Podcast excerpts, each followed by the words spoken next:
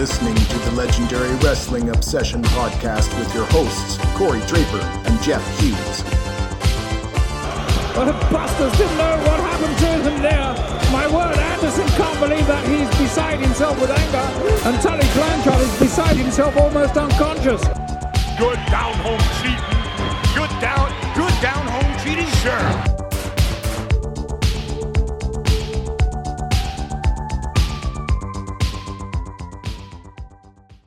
Welcome back to another week and a new year of the Legendary Wrestling Obsession podcast. I'm Corey Draper here with Jeff Hughes. Yeah, apparently we are going to enter the year of the wooden dragon. the wooden dragon. Yeah, I didn't even know that the uh, Eastern zodiac had these five elements. Yeah, so every uh, animal has uh, an element phase they go through, and this is the wood. Right. The wood dragon, like Ricky Steamboat hurting his knees fighting those ninjas on his right. uh, Is this supposed to symbolize something like wood versus, uh, I'm assuming, the water, or what are the other ones? You've also got correct water, fire, earth, and uh, probably air. okay, yeah. Yeah, uh, you know, but get your buzzer ready. Sharpen your buzzers. so anyway, yes, indeed, we're. Uh, I've had some fun at New Year's, uh, Chinese New Year's parties. They, Okay. you know, they take place in the dark, deep part of February. You know, winter here in Yeah, Winnipeg, right. like mid-February, where there's just, or, or, or you know, anyway, when when there's not a lot of fun happening, so you get to go out and have some Chinese food, and everybody, you know, has a colorful celebrations with maybe the the lion or dragon. The lion dance actually is, you know, it looks like a dragon, but That's right, yes. those are cool, and maybe some kung fu displays. I've had some, yeah, I've had some fun in the past. It's been a while since I had celebrated a Chinese New Year, but maybe I'll get out there for the wooden dragon. wooden dragon. Throw some stiff chops. So we hope you enjoyed Christmas, the holidays, all those things, New Year's Eve. We hope you uh, listened to our previous episode, the re- movie review of The Iron Claw. And Jeff, what uh, you know? How's the new year been for you so far? We haven't seen each other too much since uh, since we went to see the movie. Yeah. Well, I was uh, maybe going to join you on New Year's Eve. What was it? What night of the week was that? That was a Sunday night. Sunday Right. night was New Year's Eve. Yeah. But I'd seen you on Friday for, with, for uh, was that the recording? That's right, and and the movie. and yeah, the we movie. the movie. Yeah, I'd seen you on Saturday because we went to the planetarium. that's right. So I was like, Sunday for New Year's Eve, I'll all, pass. all no. drapered out. Yeah, I was all drapered out. I was like, nope, I'm going to go to somewhere else. But then I made the wrong call. Corey sent me a picture of this really cool looking board game and this uh, amazing stories or something. And uh, I missed out on Nerd Town. Um, I mean, you know, with, uh, yeah, that's what happened. Yeah, I just had a couple of buddies over. Our good friend Rob Borges, who helped us out when we were first starting this podcast, because he knows a heck of a lot more about technology and all this stuff that we do, and he even edits a couple of podcasts on the side as a little job for himself, extra money. And yeah, he has this uh, really neat. he should have seen the carrying cases. He brought over like 30 board games. I mean, we only played one, but I mean, he was he was a traveling store. Wow. And they were like these zip up cases, like they look like I don't know something out of I don't know like an Uber Eats or something delivery driver, like the zip up containers, like Really? and- yeah. And our my other friend Jock, who I don't get to see a lot of the last you know five ten years, uh, he he came as well because his family happened to be out of town visiting other families, so he was free for the night. And we were initially going to watch a movie and then play some board games, but Candace decided to turn it in early. She wasn't feeling the greatest, so uh, board game started earlier. uh, so I really, I didn't, uh, I haven't seen this full decked out Borges with all this luggage. You That's right. Yeah. Yeah, reminds me of this uh, sketch where this guy he's at the train station. He's saying goodbye to his, his sweetheart, and the uh, inspector, the ticket taker, is is like standing there watching with a dull look on his face as this guy gives his sweetheart a kiss. And he puts on a backpack, and uh, then he puts on a satchel over his shoulder, two or three of those. Yeah. And then uh, he picks up a, a couple of other parcels and suitcases, and then uh, after picking up like eight things, the ticket taker goes, ticket. and the guy puts down every single piece, go through his pockets. Yeah. So there's just a little background on this board game. Um, back around the time that the Star Wars movie Attack of the Clones came out, our good mutual friend Matt Kippen had bought me this board game called Star Wars Epic Duels, and it was a really neat board game that had decks of cards and little figurines and these little like couple. There was four four four maps. Let's call them two Yeah. two boards. There was a one on each die, side. but it, it wasn't a regular. yeah, it was like a it was a movement die. Like you kind of rolled it. specialized- Yeah, you rolled it at the beginning of the Six-sided. Yeah, Six-sided, but uh, specialized. special yeah it had special things on it it wasn't just a regular die anyways these these cards have like attack and defend values and special abilities and it was really fun and and it you know it featured a lot of the characters from that movie like count dooku and all this stuff and then i got so into it that i had investigated like people had made their own you know special decks and i downloaded those and went to like a you know a commercial store and got them to properly print on cardstock, you know, these extra cards for me. And I went to like I went to several different comic book stores and found figures from like other games that like were the right size, that looked cool, like even better than the ones that came with the uh, the game itself. Yeah, little hero click size. that Yeah, exactly. To our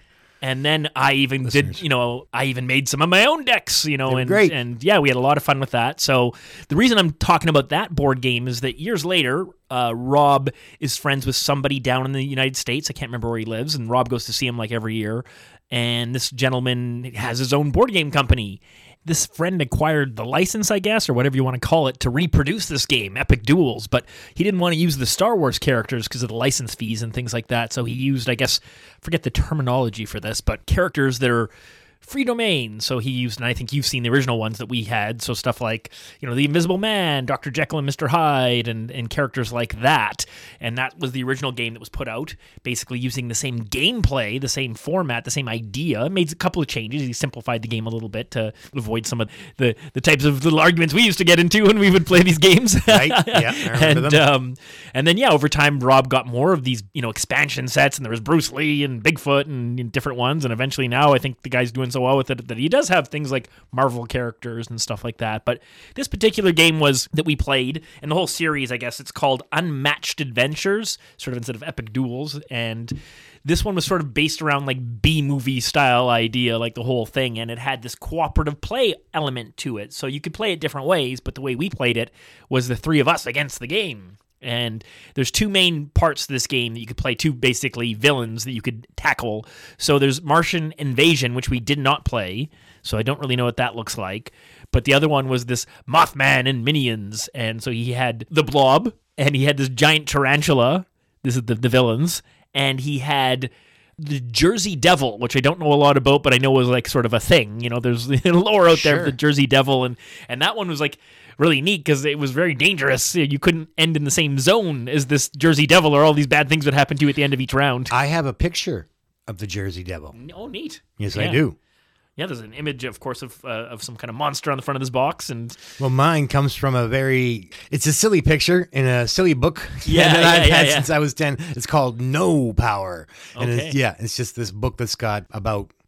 I guess about 500 words or 400 words on various topics, you know, and, and Right. uh, it's for kids. But the Jersey Devil looks pretty silly. But I mean, I knew of the Jersey Devil uh, at, at around 11 or 12 years old. I old. definitely heard of it before. I forget. I, I couldn't put the context of like what what lore is this, or what you know, what book or movie is this from. But I, I knew I'd heard of it. Well, we're then there's the obvious, the New Jersey Devils in the NHL. Yeah. and the uh, I don't know. Corey knows a lot about the hockey lore of this town and other towns as well, but that's an homage to this mythic creature, the New neat. Jersey yeah, Devil. that's cool. So Yeah, the New Jersey Devils in this book, the game. That's yeah, really fun. Yeah, yeah. So it's pretty cool. I won't get into all the rules and details and all that, but the characters What's we were playing. move?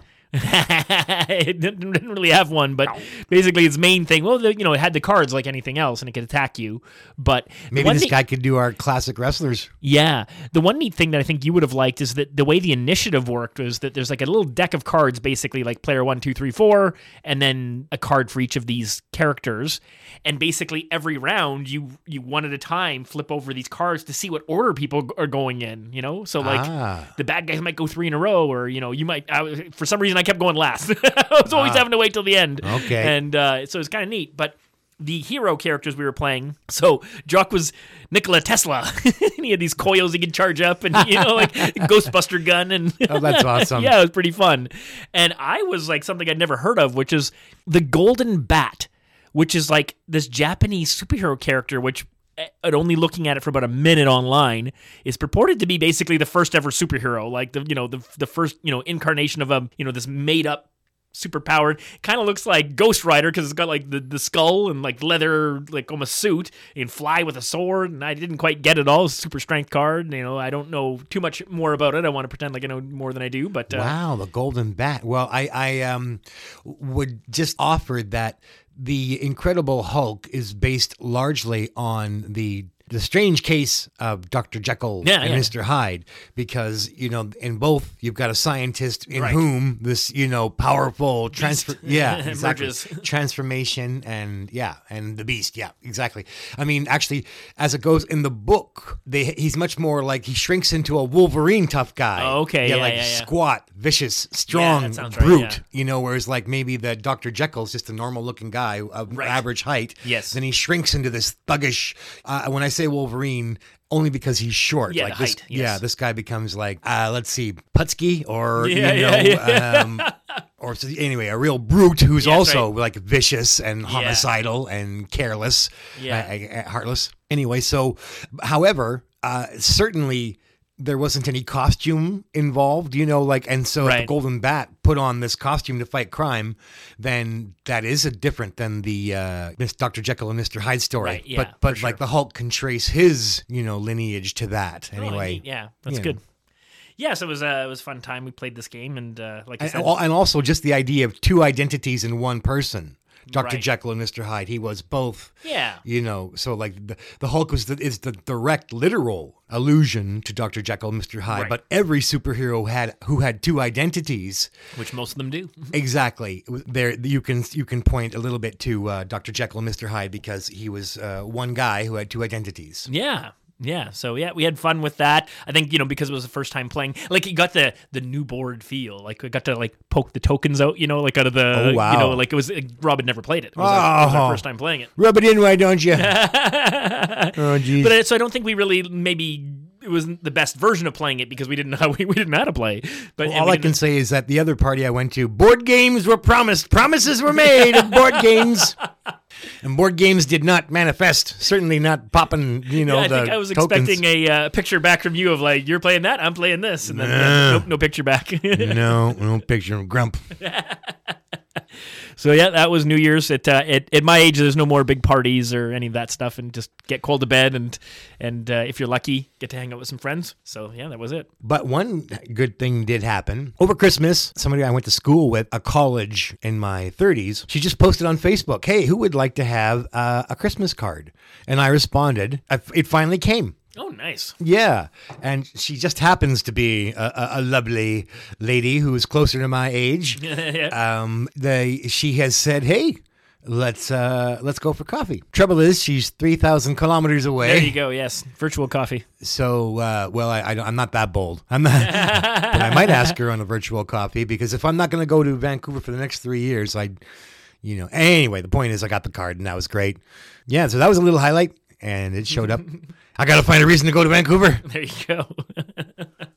okay, well, one thing I wanted to circle back to is our, you know, review of the Iron Claw because as much as it was fresh in our mind and we came straight from the theater and recorded the episode, afterwards I was kind of even the next day I was like still kind of the wheels were spinning, you know. There was I think I was still kind of like the movie Yeah. was still hitting me and I was thinking things that I hadn't thought that day and Sure. and and then of course editing the show made me realize like "Oh, I didn't say this, I didn't say that.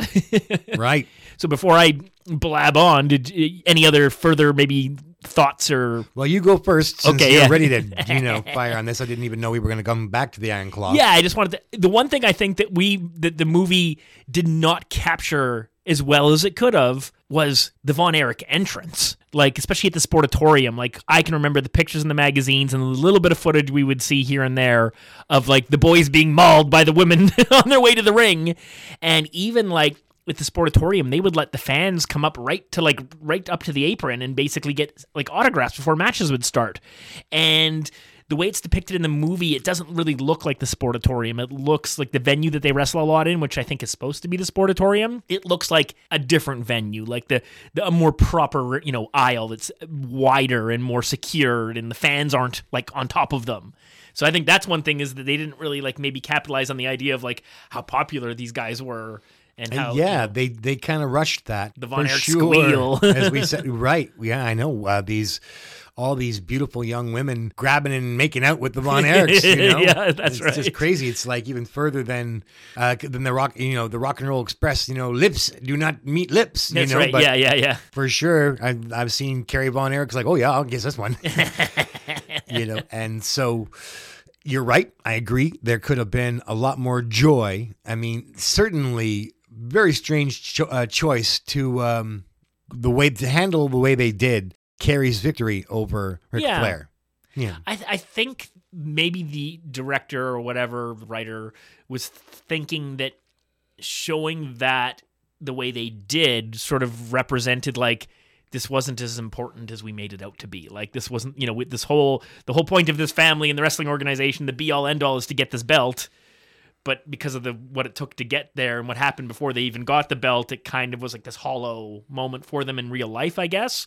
Whereas, but when you watch the footage, like I just saw clips of it recently, you know, they're in the like the brothers are in the ring, like mauling Kerry, like when he wins, like you know, like It and is- it's yeah, it's you I'm- know, it's like crazy. the happiest moment you could have, like Yeah. And Why you know, did you? Why, that, I wish they hadn't deprived us of that joy and the joy of those fans. You know, the brothers Yeah. and the fans who were in the building. Yeah, And like we, you know, get a lot of enjoyment out of watching it on TV all these years later. you That's know? right, It's yeah. it's really iconic. It's it's certainly one of the greatest moments in professional wrestling. All the brothers getting in there to celebrate with Kerry when he wins the big belt. that's right. Yeah, So strange that they showed it. The mom watching it in a farmhouse alone with the ghost of her son in the background.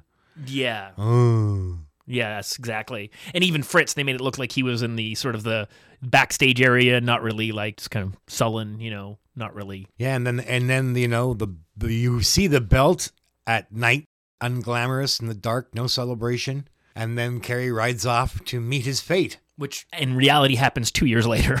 Yeah.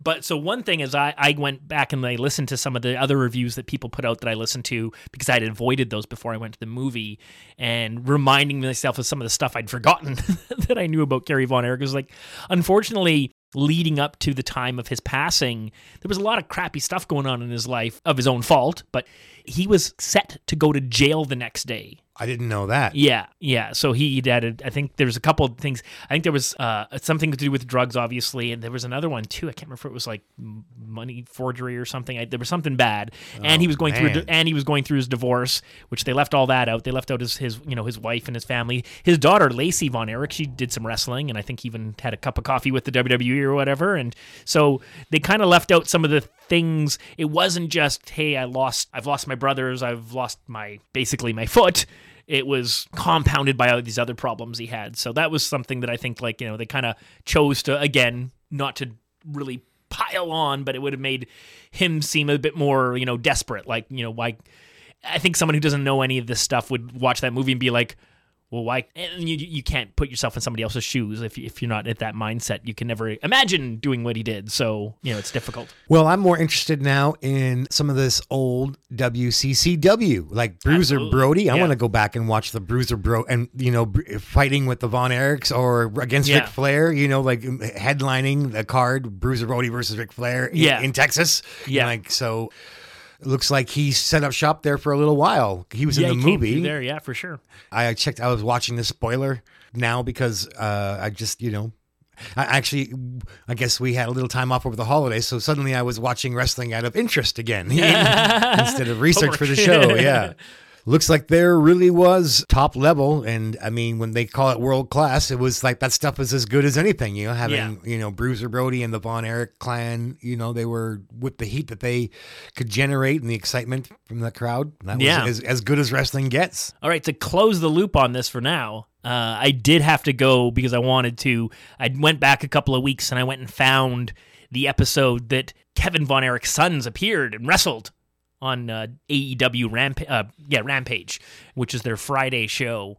And they were in a six man tag, and uh, y- your guy, Orange Cassidy, was tagging with them. So that was kind of neat. Nice. Yep, and they wrestled three guys that used to be in a faction with Jericho. So uh, these these this tag team they were kind of called 2.0 at one point, and then they changed their name to I'm I'm forgetting their names now, but it's not important. The other guy was Jake Hager, which used to be Jack Swagger in the WWE. He was like a he was a world champion and big wrestler guy and Yeah, so I anyway so they they you know they so I, I didn't have time to watch the whole match i just wanted to take in the intro and the end and so i sort of fast forwarded through the match but i mean Where were they wrestling? in dallas Ah. yeah yeah it was pretty amazing you know and the signs in the crowd and and the music hit stranglehold uh, which is the, which it plays in the Iron, you know, in the movie Iron Claw. You actually hear that music, Right. Uh, and uh, so I'm, I'm sure at some point one of the one of the Von Erich boys, whether it was Kevin or who it was, used that music. So Ah, dazed that and was- confused, right? that's right, Dazed and Confused. That's exact. And then when I was watching Iron Claw and saw that scene, it reminded me of the sort of the you know the community center pool hall scene where they you know they're playing foosball or whatever, and Dazed and Confused because that song you know is in that part of the movie, and uh, and it kind of that flashback to sort of you know instead of 70s it's 80s but same idea right? Like this nostalgia of watching that scene. But yeah seeing those boys come out and one of them one of them wrestles barefoot like his dad. And uh, i'd seen pictures of them. I kind of had an idea what they look like. And they're certainly looked the part and uh, you know they they wrestle like modern day wrestlers and stuff and they can do all their stuff and kind of skip to the end. And the heroes win but the bad guys immediately you know kind of get the better of them and are beating them up afterwards and then the music hits again and papa comes out Yeah. Kevin comes to the ring, and very quickly the good guys are back up on their feet and beat up all the bad guys. And Orange Cassidy hits what he calls the orange punch, which is like a Superman punch Yep. on Jake Hager, which sets him up perfectly for Kevin to come in the ring and stick the iron claw on him. Nice. And, uh, yeah, and it was yeah, it was really it was really neat. It was really cool. Kevin's in really good good shape, and he looks really good for his age and stuff. But you can also see in this moment that like maybe he doesn't have the best stability, maybe his knees or his hips or something, because there was a point where he almost fell over, you know, just from kind of moving the wrong way, kind of thing. So, Right. but uh, still pretty impressive. A lot of guys that you know his age from that time, you know, most of them don't look like he does. So, Yeah. so yeah, so that was that was fun and it definitely you know gave me a little bit of chills, like you know, um, watching that and and hopefully there's more of that for them and. You know, there's not a lot of there's not a lot of joy to be had in modern wrestling for me, but that was one of, that was that was a good one. Right on. A five on two and an orange punch to follow it up. And now, let the crazy Von Erich get in the ring here. Kevin Von Erich. Yes! The Iron Claw, Jake Hager. No! Disqualify him! Disqualify him! Look at! The claw just crushing the cranium of Jake Hager. He's crushing his head like Jason Voorhees. We don't want to say goodbye to 1987, and, No, we're, not, and we're not going to. No, as a matter of fact, I have a proposal. We got to go cover the UWF of 1986. That's right. That's where we're going back. Marty, your kids. Wait, that's in forward. That's the That's future. right. Yeah. Anyway, I, I get what you're saying. So we were looking to put together, you know, a couple of setup shows of the what's left of March, April, getting to that very beginning of May to get us to Saturday night's main event number 11, the big one after WrestleMania 3. But as we're looking at the material, all of a sudden I said, Whoa, hold on, slow down. here. oh, Bobby. Whoa. Slow down. Bobby. Because there's two things that I noticed right away in mid March. So, one thing I found is that our beloved Spectrum Wrestling, there's not as many of those cards out there as I thought there were, you know? So, there's not a never ending abundance of like these full two and a half, three hour files with all the Cal Rudman goodness. So, when I came across one, you know, I don't want to skip over it. So, we're going to, of course, touch on a bunch of stuff that happened on that particular evening. And then the very next night, the WWF traveled to Toronto to Maple Leaf Gardens and there is a frickin' tag team tournament, their own version of the Crockett Cup. As Robert Gibson would say, double your pleasure. That's right. It's tag team mania. Oh boy, oh boy, oh Yeah, it's going to be the Frank Tunney Senior Memorial Tag Team Tournament up in Canada, and it's really neat. There's eight teams, so it's not a 24 team tournament. We're not uh, bringing in everyone from around the world, but we're certainly putting a lot of cool teams on display, and so there's going to be some interesting matchups. Often, what I find with tournaments is it's an opportunity for them to kind of break the rules a little bit, and you know, heel versus heel, babyface versus babyface. right. Although babyface versus babyface, there'll be no rule breaking at all. they get mad eventually and hit each other. Yeah, yeah, yeah.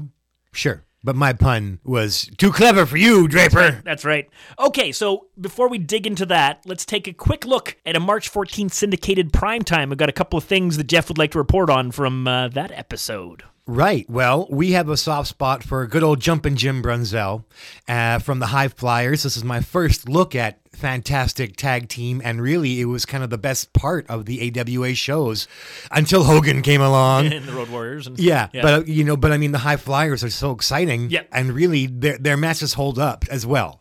Like, and now that we've gone back and looked, like they, Yeah, they, yeah, they, they- are very- terrific. They're so fast. Yep. And Greg Gagne is not a big guy, but he's he he knows what's going on. He can read a crowd. Yep. He's talented, and uh, it, you know, he's he's big enough to, to be in the ring. Yeah, with- he's he's he's famously the biggest, you know, one of the biggest punching bag, let's say, of the wrestling community. People love to make fun of him, especially people that never even watched AWA and don't even know who he is, and they just look at a picture and they're like, "Who the hell is this Joker?" I guess so because we keep ribbing all these guys like Uncle Royal Nelson. yeah, yeah, yeah, yeah. you know? or last week, um, Ken Mantell. yeah, that's right. Yeah. So fair enough. This, you know, turnabout's fair play. But Greg Gagne and the High Flyers, that's what started my love of, of fast Well, yeah, the- the- paced tag team action. the late 70s there was yeah there was nobody cooler in the AWA than the High Flyers and that was like the cementing of the beginnings of my wrestling fandom. Sure, it was on in the background as when I was a baby, but Yeah. uh, Okay, but I so have here's- memories, you know, more memories from like '76 and '77 and '78 than I do from '75. So before we get to the action, Brunzell says he got fired three times by McMahon. really? three times, yes. And he said the first time because he was a bit chirpy back, chippy, Oh. and um, he would raise his voice backstage and you know and, and protest. You know, Okay. gr- when meetings, he'd raise his hand. He says one time Hogan said to him after a meeting, "Hey, I think you just signed your pink slip there, buddy." and sure enough, he got three of them over the years because we've lamented that Bun- that that Brunsey jobbed in, in his later Yeah. stints, right? Of course. Blair chose not to. So one of the first times he got fired, uh, or okay, one of the first times he got in hot water. Yeah. Relates directly to Greg Gagne and the High Flyers. Okay. Yeah. So so Brunsey and Blair are hot with the bees, and we're gonna, you know, we're gonna go into that right away with a match and and tell you, we're gonna uh, look at some of the great action that Jim Brunzell was involved with.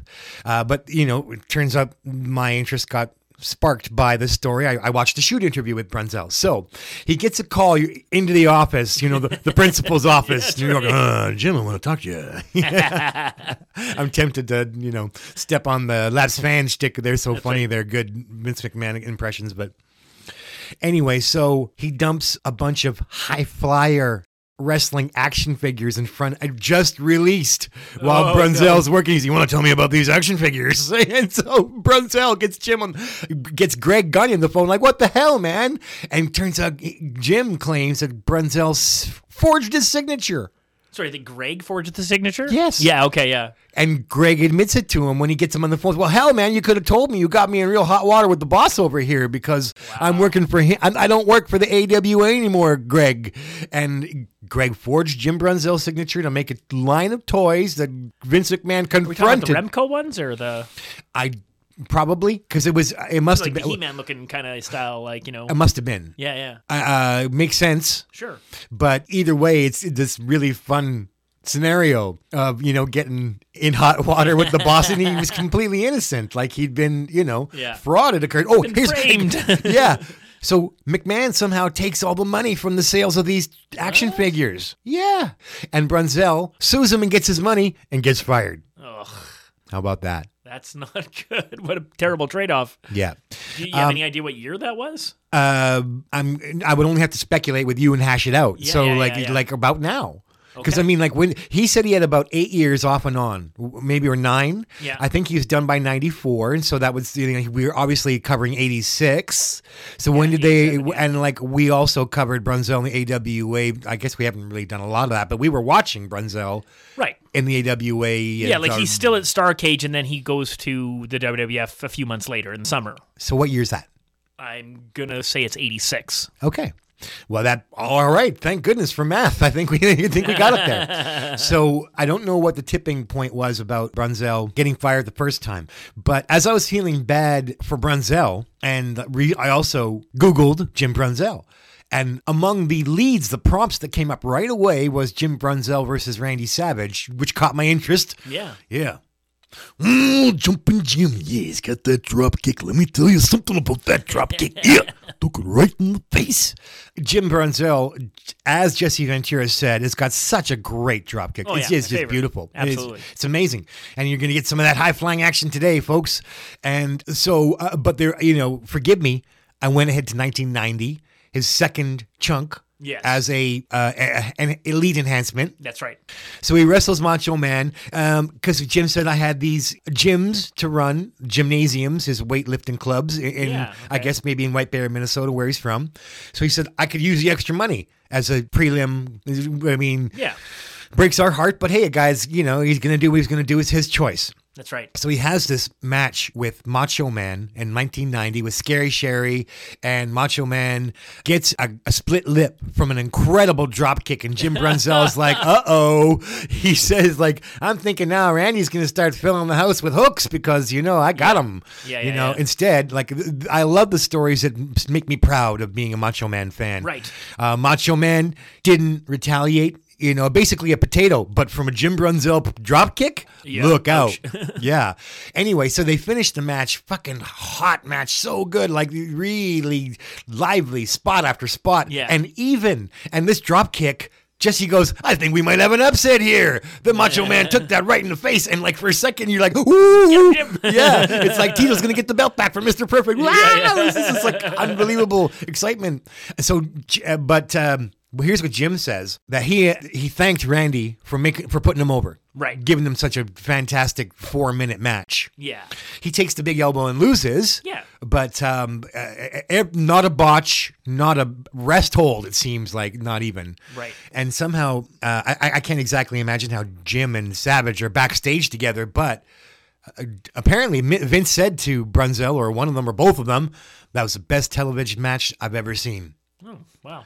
Yeah, I know. That's Jim saying it himself. Hard to believe. Yeah, yeah. Take it with a grain lot of of salt. matches. exactly. But I, I I would, like I said, I watched the match and, and was really impressed. And it was a nice little salve on the wound of one of our heroes becoming an enhancement talent.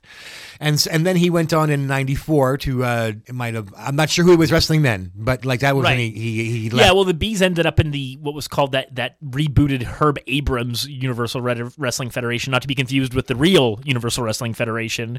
So they had some big names they pulled in. They had Cocaine Dr. and cowboy boots. Yeah, yeah, yeah. They had Doctor Death. Oh, and they boy, had, they had Paul. Orndorff, and they had all those guys. But the bees actually ended up being top talent for them, and they actually used them as heels. With He- Jim he- Brunzell? heel bees. Yeah, Jim Brunzell. I Yeah, knew yeah. that B. Brian Blair because I knew they yeah, yeah. like Jim, Jim Brunzell and him. Yeah. I didn't know Brunzell went over because I saw the ice cream bars for, for B. Yeah. Brian Blair, but Yeah.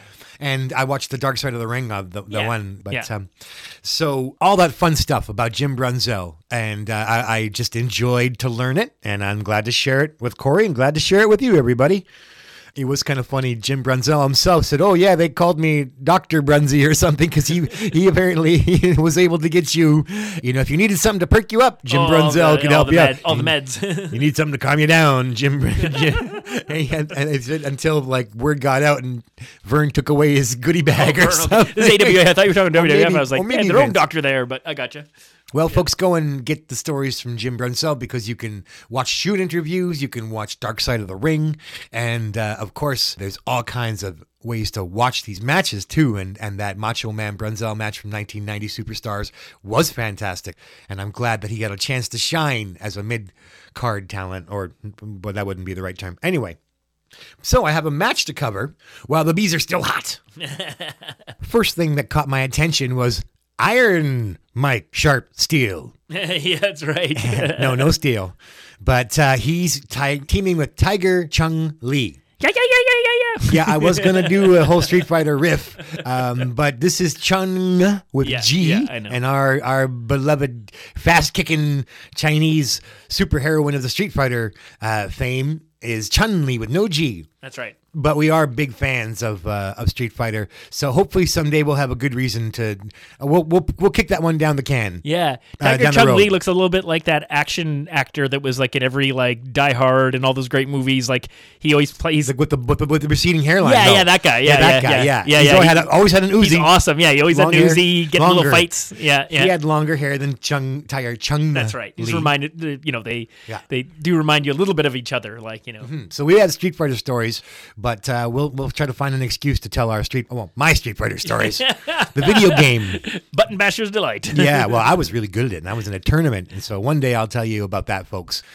Uh, I think we might have. Anyway, point being that this tag team action match has got our Can- Canada's greatest athlete, Iron Mike Sharpe, roar, What's the matter with you anyway? Fresh He off was- of our World Class Championship Wrestling Yeah. Christmas Star Wars edition brilliance. yeah, he was hilarious. I had no idea how much I enjoyed his banter in the ring, his talking. You know, like not a lot of guys Yeah. talk. like, calm down, calm down. when he's done, Court telling going, calm down. Whoa, whoa, whoa, whoa.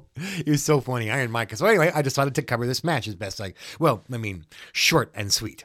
So, um, what's notable? The bees have leggings on, long black tights. Yeah, underneath And their bee, underneath their bee trunks. Yeah, Yeah. and they have that weird like they're not wrestling boots. They're wearing these specific shoes. And I remember this came up about a year or two online where somebody was like, "Hey, have you guys seen this?" Like, because there was a period of time, yeah, where they had these long black tights, let's say, underneath their regular trunks, and it's just such a different look. It didn't last because they they go back to the regular B outfits, but for a while here, there's several matches around this time where they're wearing these different gear. Yeah, masks do not play into the match. Uh-huh. So they've changed their cheating ways. Come to the light. Jesse makes fun of their footwear. Funny looking boots. At one point during the match, Iron Mike is uh, doing his shtick and he's he's flexing his biceps and he goes over to Tiger Chung Lee and Tiger Chung Lee's like, yeah, yeah, he's patting it and he's approving of, of Iron Mike's physique. There's also a really cool, unique move that it's Brunzell that does it. It looks like basically a Gamora.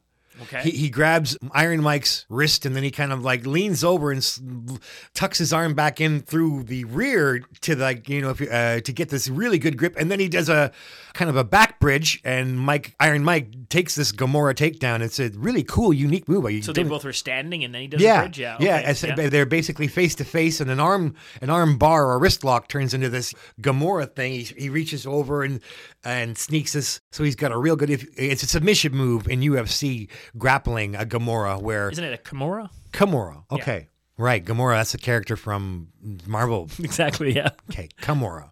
Very well. Gamora takedown looks really good. Okay. I can't say it, but I'll slap a Gamora on you, Okay. sucker. Uh, he's like, yeah, yeah, slap a Gamora on me. Woo! She's hot.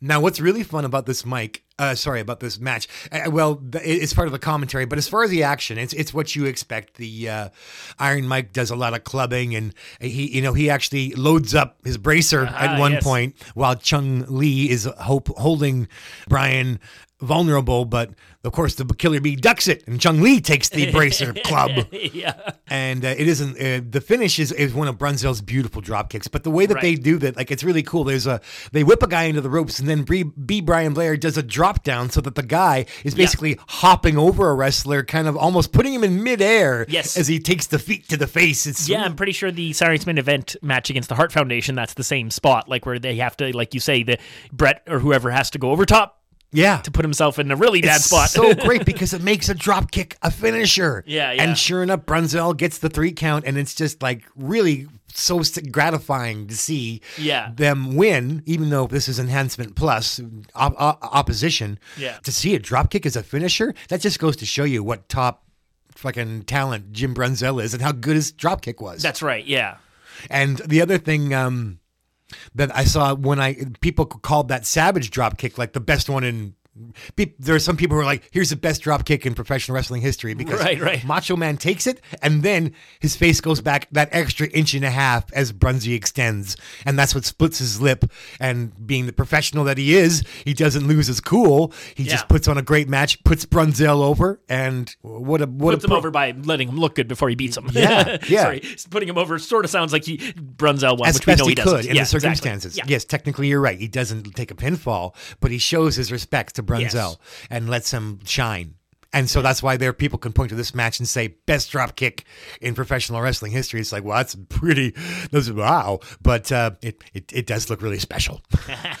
so, and this one looks great. He floors Tiger Chung Lee with that and, and gets the pinfall. And here's the really fun part about the commentary is that Vince McMahon starts busting, busting Jesse Ventura's balls about his career. And he goes, well, Jesse, you're a lackluster career. And he's like, lackluster? Lackluster? and then somehow the banter becomes like, hey, they're putting a star on the Hollywood Walk of Fame for me, McMahon. And, and Vince is like, oh, yeah, and when's that happening, Jesse? He goes, uh, I'm right in line after Liberace.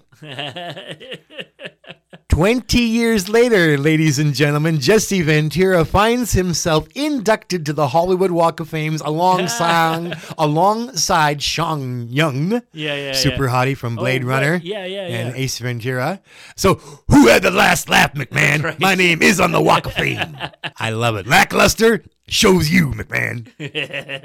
wow, we love Jesse. I love Jesse. So that was super fun, and this was the day before this incredible tag team excitement. This tournament. Yeah, so this is again, this is the syndicated show, so this stuff would have been recorded earlier, but it also gives us to a show in Philadelphia. So it's Spectrum TV, our beloved Prism TV, and Kal Rudman. So we've got several things to cover off that show, and then we're gonna head up to Toronto. Griping, griping, Look, griping. look, at Brink. I don't have a clue where we are. Where is the gym? I know where we are. These guys are costing me a lot of money. All you paid for was my lousy ticket, and this this you could call lunch? Hey, I want you to feel at home, pal. The, the camera's breaking down. The audio man keeps tripping and falling down the hills. Do you have any idea? I know exactly way- where I am. Well, let's get to the Okay, gym. you just then. keep your mouth shut, eat a banana, and follow me. Let's go. It's March 14th. It's Philadelphia on Prism TV. And they've got this big card, and we get lots and lots of Kal Rudman goodness. But one thing to take of note here is Oh, yeah. this is Ken Resnick's last show for the WWF. He's uh, he's an announcer uh, with the booth, you know, and he's doing the color commentary. And uh, he doesn't know it at the time. it, would, it would appear. It's not like they're like, well, it's been good working with you, Ken. But uh, Yeah, it's, it's not like, like, it's a very thin Gorilla Monsoon, is what he says of, of Ken Resnick. So yeah, so they're not going to cover every single thing on here, but when I spotted our man Kal Rudman is in the back with Oh, Outback Jack, couldn't the curiosity? It's like a car wreck. You, you can't help but look, right? Like, Of course. Gotta watch that. So it's it's actually kind of more enjoyable than I thought it might be.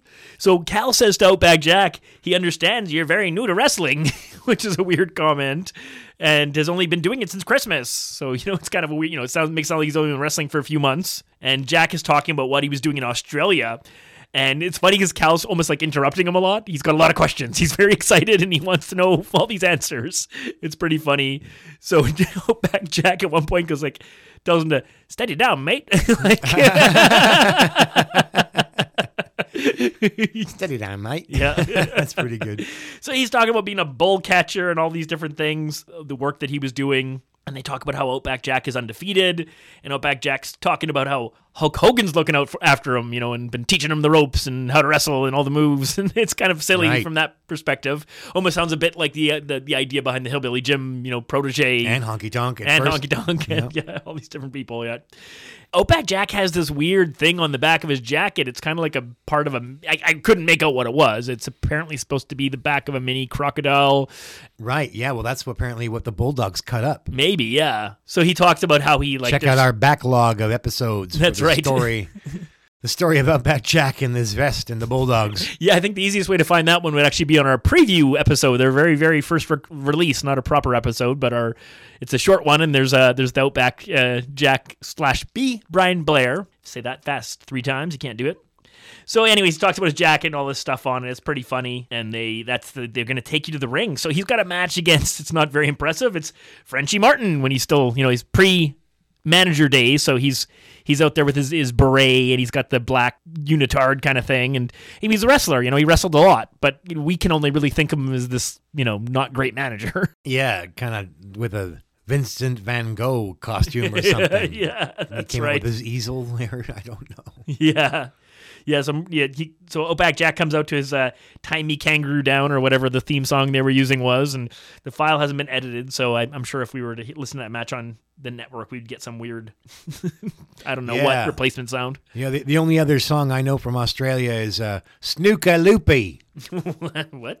Yeah. like, Uh, snooker. Okay. Yeah, a bunch of a bunch of famous snooker players made a uh, like their version of the Super Bowl shuffle. Yeah, yeah. Snooker Loopy. we'll show you what we can do with a load of balls and a snooker cue. So it's a pretty long match. I think it goes over two segments. So Frenchie's getting his licks in here and there. I didn't really watch it very carefully. I did kind of skip to the end. It's kind of a neat finish. It's a pretty lengthy match. So there's a part where oh, Outback Jack ducks a clothesline and he nails Frenchie with the clothesline. And Frenchie's, you know, he obviously planned it out and timed it. He spits out his gum, so it makes it look like a tooth came flying out, and it goes flying up in the air, like probably 25 feet in the air. This this gum from the clothesline. And then Outback Jack sets him up for in what I think is called the boomerang, which is a big finisher. It's supposed to be like this clothesline to the back of the neck. So Frenchie stands up like a stunned video game player and waits for him to come. But this doesn't look like the other time I saw Outback Jack do it, which is where it looked like, I'm not going to say Stan Hansen or anything, but it looked like he hit the guy pretty hard. This one is like he jumps in the air and it kind of ends up looking like a really weak bulldog. like it looks like a really bad, you know, finishing maneuver, but it's enough to take Frenchie out and get him pinned. Yikes. Yeah, it's it's pretty weird. Still working out the kinks so that uh, boomerang finish. That's right.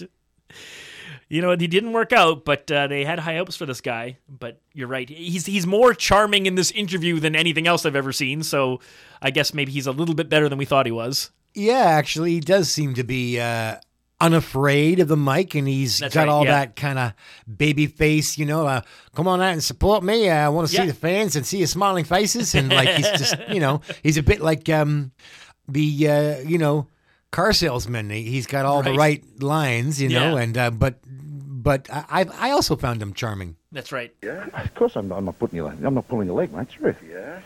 Now, uh, Frenchie Martin, he's from uh, Canada, isn't he? You're Yeah. fighting him. Yeah, Frenchie Martin. He's um, from Quebec City or something like that. Yeah. That's um, timber cutting t- country there up there. Isn't it? Yeah. He's probably a tough bloke because you know he can't go out cut timber all day and not be uh, not be a strong sort of fellow. I've watched him a couple of times though. He's been on this a couple of places I've seen, and uh, he's a tough boy. There's no doubt about that. So a bloke might have his hands full. Might be a real test. This has been very, very interesting. I got to see this match. We'll be right back. So now we're getting ready for a Can-Am Connection tag team match. But the boys, they got to go see Kal Rudman. Love it. So Kal tells us it's Zink's first time at the Spectrum, his first time in Philadelphia. And they're all excited. And it's interesting. He calls Rick his old buddy, and he calls him Champ. Well, uh, Rick Martel, of course, dedicated fans will know that he held the WWF, I guess it was three W's at the time, with Tony Garea. So he was Yeah, a twice, Yeah. yeah. he had two That's right. tag team championship. So I definitely think that's what they're referring to, but it also gave me a little bit of a vibe of like, is he subtly acknowledging the AWA World title? Yeah, that's fun. Yeah, those little tingles. yeah, that's right. So what we're going to see here is that these men, they're used to being tag team and everything about them, but they're going to be in a singles matches, each of them against the Dream Team. So we've got Brutus Beefcake and Greg Valentine. So what we're going to end up with is Tom Zink is going to battle Greg Valentine, and Rick Martel is going to go blow to blow with Brutus Beefcake. Now, these guys were involved in a televised match we talked about on an earlier episode where Adrian Adonis accidentally cuts Brutus's hair and you can definitely on this card see the result of that. It does not look good. Like you can totally see his hair's all messed up, and it's actually it exposes like a bald spot that I don't remember him having like in those days. Yeah. well, you quite yeah, he was hiding it pretty well. I definitely noticed that his hair got to be like the most ridiculous, Yeah. you know, hairdo. In his Brutus the Barber beefcakes, he had this like power mullet hiding the the bald spot, and uh, it was pretty silly looking. I thought he had pretty normal looking hair when he was in his Yeah. WCW days later on. Right. He, didn't ever look as outrageous as yeah, so I thought he looked best, basically, as champ. I thought his look was really good, and you didn't. yeah, his Dream Team run. yeah. Yeah, You can if you saw sometimes if he was really sweating, you Yeah. would really you could see how his hair had thinned out pretty bad. that's right. There, he's taking the same steroids as Ter- as Hulk Hulk Hogan, I guess. So There you go. Yeah. So there still is a little bit more of this interview. Kal asks Zink how he's going to prevent that figure four leg lock, and Zink's trying to like he's, he's not a, not the greatest talker, so he starts talking about he's going to try and stay off his back, and he kind of just rambles for a little bit and doesn't really get anywhere with that. And at one point, he's really funny. He refers to he's talking about Valentine. He's like, "How I going to deal with the, the trouble and dastardly deeds?" it's like just a silly little comment. I'm like, "What? Like, how does this come up?" Martel talks about not being far from the ring, so like they don't trust the Dream Team and it's going to be a singles match, and you got to go there by yourself. But they're each going to be staying near the ramp, you know, staying near the entrance, so that if something if they try and pull some shenanigans here, they can go and save each other. what was that tournament where Martel just came and shook hands but didn't get the wrestle? Well, that was the Crockett Cup because Oh. yeah, yeah, Dino Bravo was was sick or something or hmm. injured. He had Yeah. a gallbladder problem or I can't remember something. Yeah, so it was like the we thought we were getting Martel and Bravo in this tournament, the number five seeds in this giant 2014 Yeah. tournament, and and then yeah, they didn't even didn't even wrestle. No, instead, the Canadians are represented by Sharp and Steel. the Texas troublemakers have come. different year, different federation, different titles, but yeah, in our in our linear travels, that makes sense. So there's a really funny part. Kal says, "I don't know why, because you're so ugly." this is to the Can-Am connection, but we're getting a lot of mail, and now what we got we got this other ugly guy. He points at Zink. Tom, is, what are we gonna do about the girls? Zink says he hopes he hopes they don't do anything because like you know he doesn't Yeah. want to he doesn't want the girls to stop. He's, he's Yeah, liking yeah. the attention. That's what he says. Oh, that's great. pretty funny. Ugly guys. so yeah, it's a, it's pretty good. It's not like over the top or anything. It's not like it's not Kal's best stuff, but for as far as a babyface interaction, it's pretty decent because Yeah. his best best stuff is with the heels. so- Yeah, when, he, when he's kissing up to the villains, that's Yeah. what's so much fun. That's right. It's interesting. The uh, Lapsed Fan is in the middle of a giant Terry Funk tribute. You know, many many weeks of shows already on it, and Oh. they covered our the match we loved, which is from the Spectrum Hogan and Terry Funk, like around the time of that Saturday's main event match. So they have this great match in Philly that you and I just died laughing at. That's the one where like. Funk's getting his ass kicked for like eight minutes straight. Doesn't get a single lick in for like eight minutes.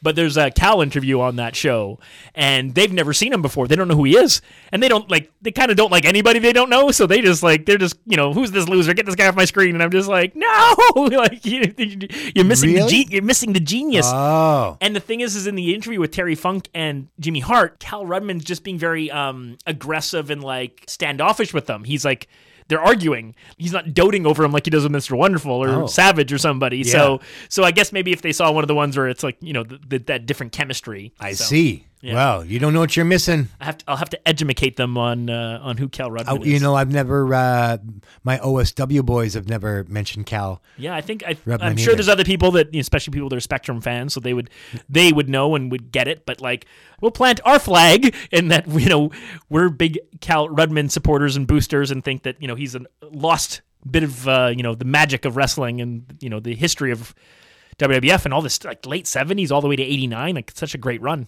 I was listening to Jim Ross. He thought that 89 was this golden year, and in no short order, because of Terry Funk, Right? Yeah. you know, Muta, which, you know, it, it was so not enough. Muta was so great. He could be, Oh, yeah. he's like, he could be in my top three, if not my second favorite. And not because of the, like, just simply in ring style. Yes. I'm such a fan of Savage because all those wonderful storylines with Elizabeth and everything Yeah. and, and his, you know, progression. But Muta, just the way he looked and worked in the ring, you So didn't need time. any Yeah. you didn't yeah it was fantastic man he could, i hope we get some uh anyway so yeah jim ross was talking about 89 face flair you know Yep. fighting muta and Yep. funk as the special special year Oh yeah, because I mean, you go through Steamboat Flair and Yeah, and Funk Steamboat, Flair, yeah. and then Muta gets involved and Sting, Yeah. and it's just it's so great. You know, the business side of things isn't isn't going great for them, but Right. like, but the talent is like Yeah. the the roster is Yeah. just so impressive. Mm-hmm. Yep. Okay, so we're gonna get to the ring here in this match between again Tom Zink and Greg Valentine. the hammer That's right. So we're just gonna skip ahead, you know, kind of jump right pretty much to the end of the match here. So because we don't have time to cover every match. but- his hair is hanging in there his Yeah, hair yeah, looks yeah. as good today as it did at wrestlemania 2 and oh so uh yeah and he's uh, he does a lot of shoot interviews He does, yeah. He puts himself over a lot, but I do like him. I like, I, you know, they all do, right? But like, yeah, he'll he'll talk about how he's the great. He he'll literally call himself the greatest of all time. it's not Flair, it's not Hogan, it's him. oh geez i didn't notice that i missed Yeah. i missed those parts Yeah, and it's like I love you, Greg, but come on, man. Um, just one last thing. The most gentle, soft spoken, demure interview subject, Stan Hansen. right? Yeah. I was like, Christ, you know, are you a part time Santa Claus? Because he was really just a jovial, good natured kind of guy. you- Hanson Claus. Hansen Claus, yeah. Let He- me see, little boy, and then what I got in the sack for you? Hilarious. yeah, yeah.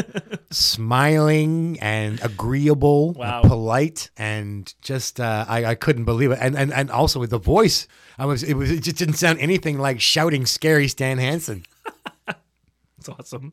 So yeah, so we're into this uh into this match, and what we see is basically Zink is rallying at this point. There's a, there's a comeback, so he punches Greg out of the ring, and then Tom makes a mistake. He follows Greg, and I don't think I've ever quite seen this. They literally run around the ring. They don't just. This is like the fastest sucker chase you've ever seen. like Greg's actually like giving her like you know Wow. you would think he's trying to win the 50 yard dash or something.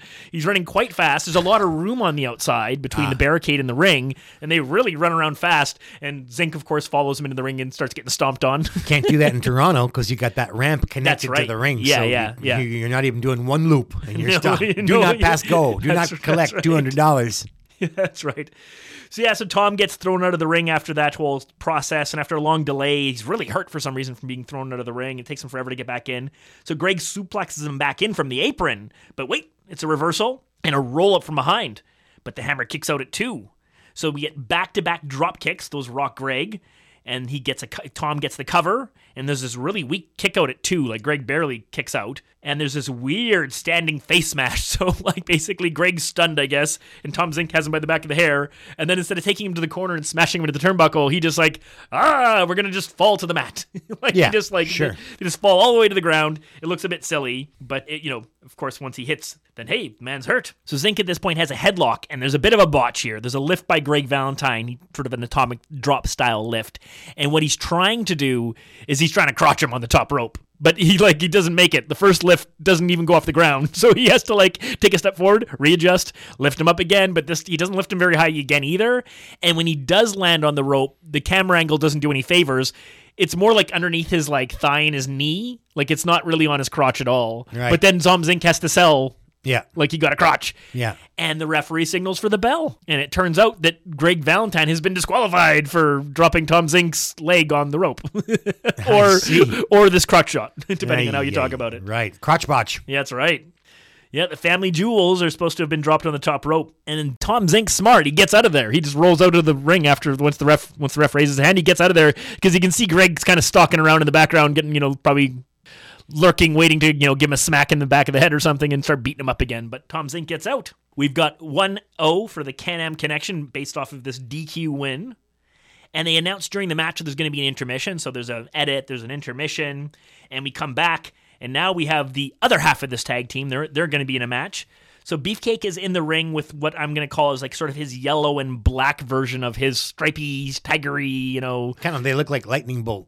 Yeah, a little bit, yeah. Jaggedy, Yeah. zigzaggy. So he's got that kind of robe vest, you know, I don't know. it's got the tails almost, you know, like it's, it's yeah. And then he's got, of course, got the matching kind of like long tights. sleeveless tuxedo vest. Yeah. And like I said, you really get a good look at his hair. Like he's really short on top, but it's really thick on the sides and the back. So he's really got the mullet going. And it, it yeah, it doesn't, uh, it's not a good look for Brutus, who normally in that year, that era would be, be, you know, looking pretty good. Martel, like Zinc was, is out, you know, the, the white, basically Can Am connection. You got the, the double flag on the back side of their trunks, the, the Canada and the US flag, the white jacket. looking Much pretty smarter good. than, much better than Dino Bravo's choice. That's right. Of the, you know, the a red sat, spot. sat on attack. yep. Ouch. So they mentioned on commentary, and I kind of didn't even notice in the previous match, but there's no Johnny V at ringside. What do you mean there's no Johnny V? there's no Johnny What are V. you talking about? And one of the things I see in this match, in the early parts of the match, is uh, Beefcake's doing a lot of strutting, and he gets like a really good pop from the crowd. When he gets announced, he gets a big cheer. Oh, that's wild. Yeah. And they the commentators talk about it. They're like, "Whoa, he got like a, you know, I'm surprised how popular he is." Right. And Well, this they- is perfect timing, right? Because this is just before WrestleMania three, and we've already seen the whole tease of the Adonis and what happened with the haircut. Right. So it's the whole setup of like what's going to put things in motion to make Face this guy, turn in the future yeah, very very near. for Brutus Beefcake, also known as Ed Leslie. That's right. So again, we're going to skip to the end of the match here. We can see Brutus is scaling the top rope, and Martel's getting back up to his feet, and Brutus leaps into the air, but Martel nail- nails him in the stomach on the way down with a punch to the gut. So Brutus is begging off for the uh, you know the timeout on his knees. Great, giving the little timeout symbol. He eats a turnbuckle and oversells it a bit, and then he's feasting on a second and a third turnbuckle, and he's just got the most rubbery legs and rubbery body, and like he's really kind of overselling it. And but the crowd's into it, so that's that's pretty cool. He does sometimes tend towards the comedy Yeah. So which Yeah. is fine. So after the third turnbuckle smash, you can see that Martel's going to take him for the fourth one, but then Beefcake just like walks away from him and f- Flair flops. It's Okay, pretty, nice. I like that. It was pretty funny. Yeah. There's a two count and then a whip into an abdominal stretch. So our French Canadians got the tight move on. Brutus again breaking rules here as a bad guy, but I guess he's almost a good guy, so maybe he can get away with doing this. He does the hip toss. Imagine that. How dare he? But then he misses this big forearm drop, which really hurts himself. Brutus, once they get up to their feet, he still tries to get on the attack again. So he attempts to slam Rick Martel, but he slides over the top for the sleeper. it's like, wait a minute, Brutus is supposed to have the sleeper. like, you know, very quickly he's going to, you know, Martel's like, I come from the AWA where everybody does the sleeper. Yeah. I got lots of experience with this. So Beefcake struggles and gets uh, Martel backed into a corner, but eventually they both spill outside of the ring. Like you know when you're still holding on, so you're literally like they're the sleeper's still applied, and they both fall between the second and third rope to the outside. That breaks up the hold. Both guys are kind of hurt and stuff. Martel makes an attempt to get back in the ring, but Beefcake takes his feet, you know, pulls him down off the apron, hits him, smashes his face on the, the apron. They both make their, their way up to the apron, and the ref is continuing to count, and the count is getting higher and higher. And you can hear him. I think he says something along the lines of, you know, get in here or whatever it is. And there's a weird spot, so it's looking like it's going to be a double count out, you know, for sure. And they're both standing on the apron, and Beefcake takes this big over gestured swing right hand, and Martel ducks and like back body drops Beefcake over the top rope from the apron into the ring. Okay. And then the bell rings as that's happening. And I'm like, oh my, I think Martel just beat himself. I think he just like, you know, I think he put Beefcake in the ring and now he's been counted out. But the ref set, does say it's a double count out, which kind of makes no sense. I'm like, I don't know the purpose of that spot for the back body drop into the ring if it's not going to be to actually make that the make that the finish, you know, make that be the the thing that causes Beefcake to win, let's say. I see. It is kind of hard to visualize, but you're saying that you thought that Martel might have actually lost by count out. Yeah, I thought Even he- though he's I thought- putting a- offense on Beefcake. Yeah, it's because it's like he he backdrops Beefcake into the ring, and then like as Beefcake's clearing the ropes, you hear the bell ring. So it's like, but the timing wise, it almost seemed like it could have been that hey, Beefcake beat the count. He's in at nine and a half, and Martel's still out on the apron, so he's counted out. But didn't the ropes hold Martel up as he like tries to backdrop? Like, like what he kind just of? basically duck. He Oh, ducked a wait, punch. backdrop. I'm thinking back suplex. No, no, back suplex. He just Yeah. ducks it. He ducks a punch. Okay, and then Beefcake's yeah. momentum goes over his shoulder, and he flips him. Yeah. Right. Yeah. Okay. Gotcha. Yeah. Yeah. Of course. And they're just getting my moves confused. Yeah, now yeah, I yeah. understand. Yeah, some commentators will call the back suplex a backdrop or something like that because it does kind of description wise make sense. Yeah. Well, I'm just used to like back. yeah, uh, basically, you know, I whip a guy, I stand in the ring, I I bend over as he's coming up, and then you know he, he goes for the big ride, you know, Or- or and he I kicks me in the up. face. yeah, or yeah, he kicks me in the face. Ouch. Spitting chicklets.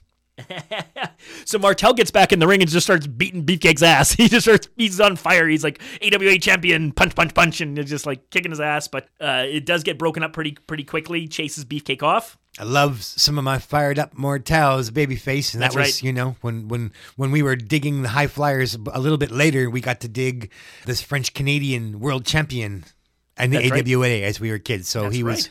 We, were- we we had to wait. We had to wait for that sneaky old Bockwinkel to give up the gold, but he didn't. We know that Jumbo Tsuruta was in between. Anyway, right. point is, we do our lo- we love our A and AWA memories. Yeah, in 2024, this year we're talking about, we're going to be finding a way to get a couple of episodes, two or three episodes in on a bunch of Rick Martel chasing the title and then defending that title, that AWA title. And there's so many title defenses that he had that Jeff and I never saw because they didn't put that shit on our TV. So basically, he was for me my first babyface world champ, Rick Martel. So special special Yeah. love for that That's right. for him. Okay, this card is Oh, going do to you know, I met him one time and I was like, I wanted to speak French. So I stumbled Oh. out the words, Are you going to win tonight? And he just kind of looked at me and then he was polite. He said, Oui. yeah, yeah. I know. One of the neat things about this little pause we're doing here is that we're we're not done with Roddy Piper. We want more Piper. So this is before WrestleMania three. He's still out on all the shows. He hasn't quote unquote retired and gone to Hollywood just yet. nope. And we're gonna get a few things on the syndicated TV coming up. But this night there's a live Piper's Pit and a certain jerk, a certain no good piece of crap, Danny Davis is gonna have to pay the Piper. Yeah, well. Rick, I don't know why, because you're so ugly. But they're still getting a lot of mail about you. And now that we got this other ugly guy, Tom, what are, you gonna, what are we going to do about the girls? I hope you don't do anything about it. They've been real receptive so far. Uh, I like it. You like it? Yeah, I love it. Okay, we'll be right back. So the Philadelphia crowd is treated to a rowdy, Roddy Piper appearance. It's a Piper's Pit and Danny Davis, referee turned wrestler we love to hate, as opposed to John Bonello, the wrestler turned referee that we just love. Now, now that we've uh, discovered him, there, there's a much more significant Piper's Pit that I want to get to. So we'll just say that Danny goes on and sneers and mouths off, and guess what happens? That's right. He gets clubberinoed by Rowdy Piper. It's not going to go good for him. No, so uh, uh, that you know that happens. Probably should have brought the Heart Foundation out with him to protect him. yeah, that would have been a good idea. But no, he goes up by himself and he takes a great bump. And, Yeah. you know, he can count himself among the honorary uh, members of the club who got beat up on, you know, Piper's Pit by the rowdy one. Yeah, yeah, and that's going to get a crowd fired up because they Or at they least wanna, hit. They want to see him. They want to see him lose. And again, this is you know March fourteenth, pre WrestleMania three. We're still peak hatred of Danny Davis. So Yeah. anytime you can show a crowd like him getting walloped, then they're gonna love it. There's just one thing you can, since you want my job, there's just one thing I want to leave Philadelphia with. Good thing. What's that?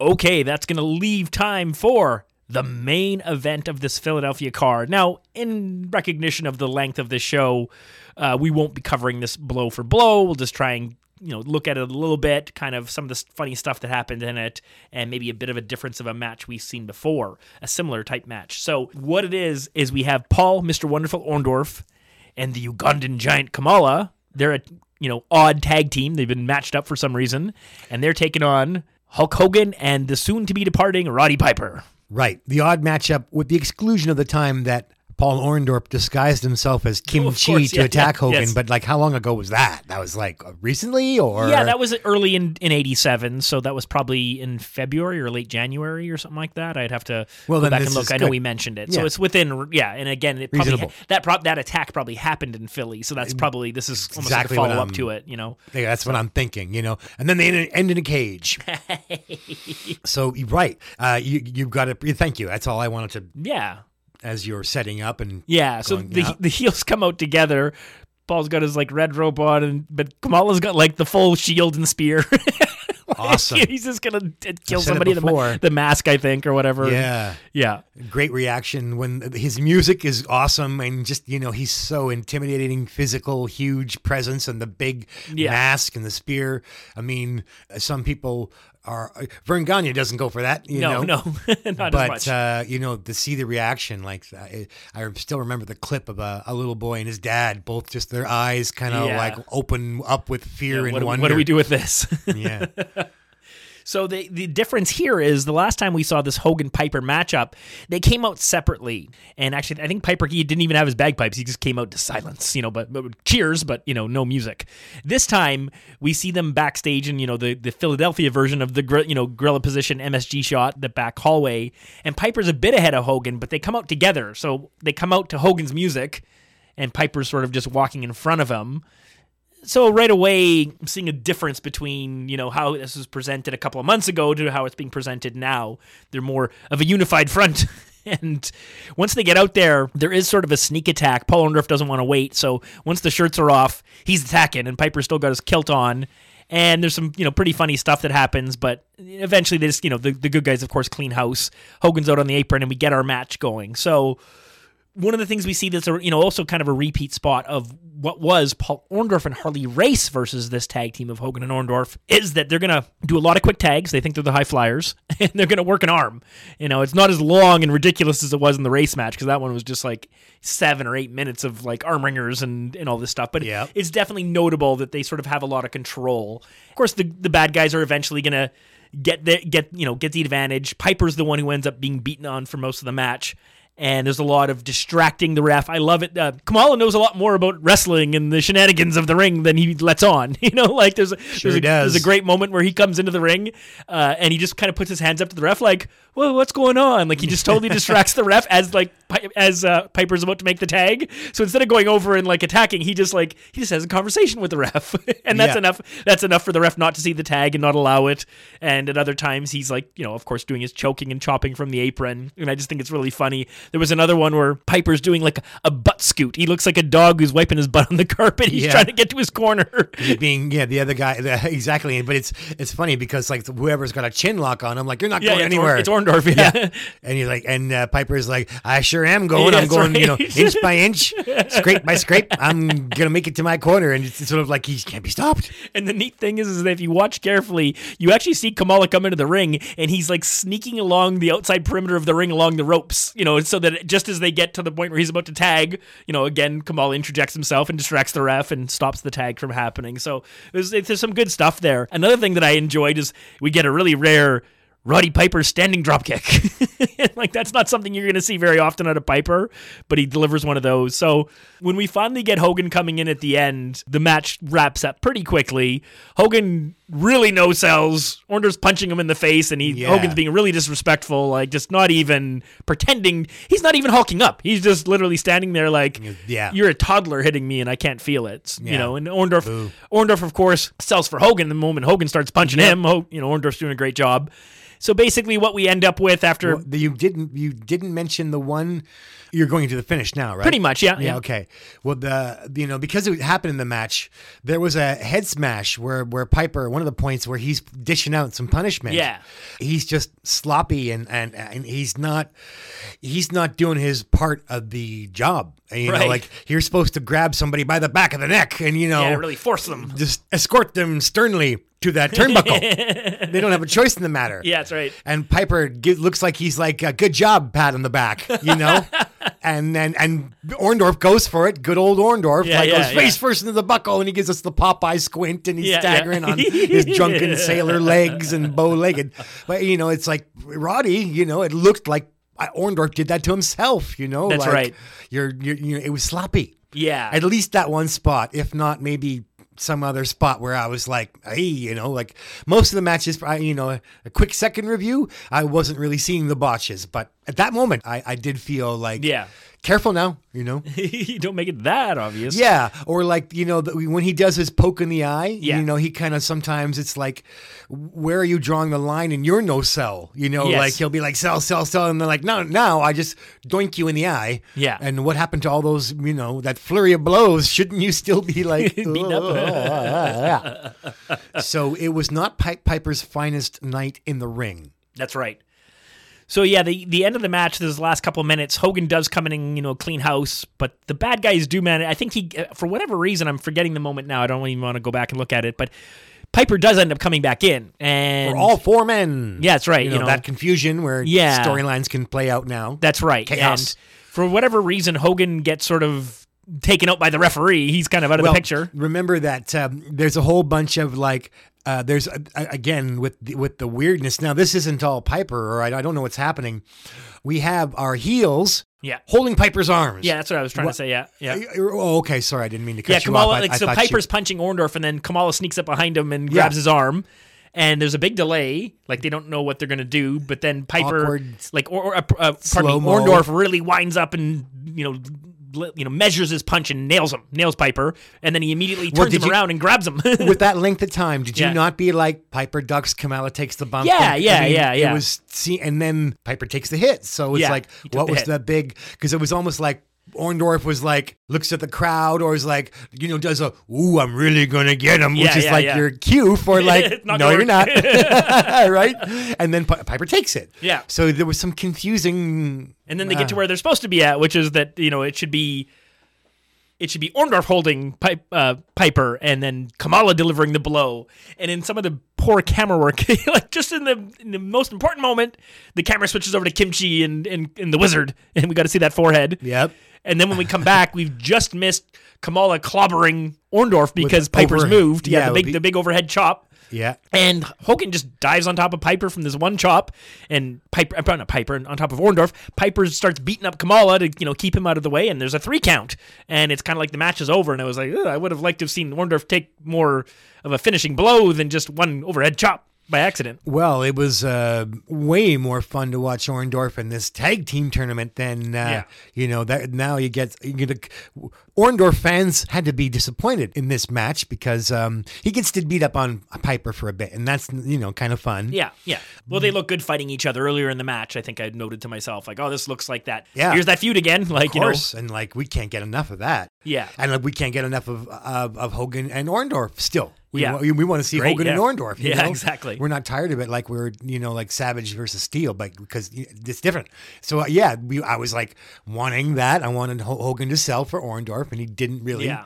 Uh, Hogan didn't take any beats, so uh, it was not you know uh, this. And also, the last time we had that wonderful after match shenanigans. Yes, this is where the key difference is. Yeah. So last time when Piper's done beating up the guys he hates, because Hogan also hates him, Piper's like, "Yeah, Hogan, I hate you," and he like blows Yeah. a booger and gets flips him the yeah, bird. flips him the bird, and leaves him, leaves him to get beaten up by the heels. It was really cool. There was this awesome tense moment. Like, Yeah. is Hogan gonna get left laying? You know, Yeah. kind of like a Bundy Muraco avalanche thing. And like, Yeah, yeah. And Piper was the guy to say like, "I'm out of here." Yeah, And yeah, you're on your own. putting Piper back in he, super heel town. Oh, you know? totally, yeah. It was really tense and great storytelling. And this one, they're just like it's super friends. yeah, they the match when the match ends and the music's playing, you know, they're shaking hands, they're hugging, they're you know great buddies.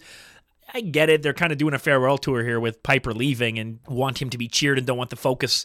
They want that to be the focus. They don't want the focus to be like this resentment between the two or whatever it is. But it's it's less enjoyable than that previous match with Harley Race and Paul Orndorff and this built-in long brewing feud between Hogan and Piper. Even when they're on the same side, they're still against each other.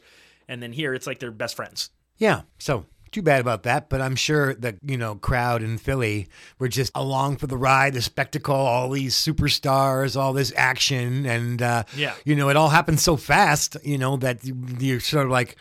You know they, they've probably forgotten absolutely everything about it. You know the people who were there, you know, in Philadelphia on that night in 1987. They're like, "Oh yeah, Piper and Hogan." Yeah.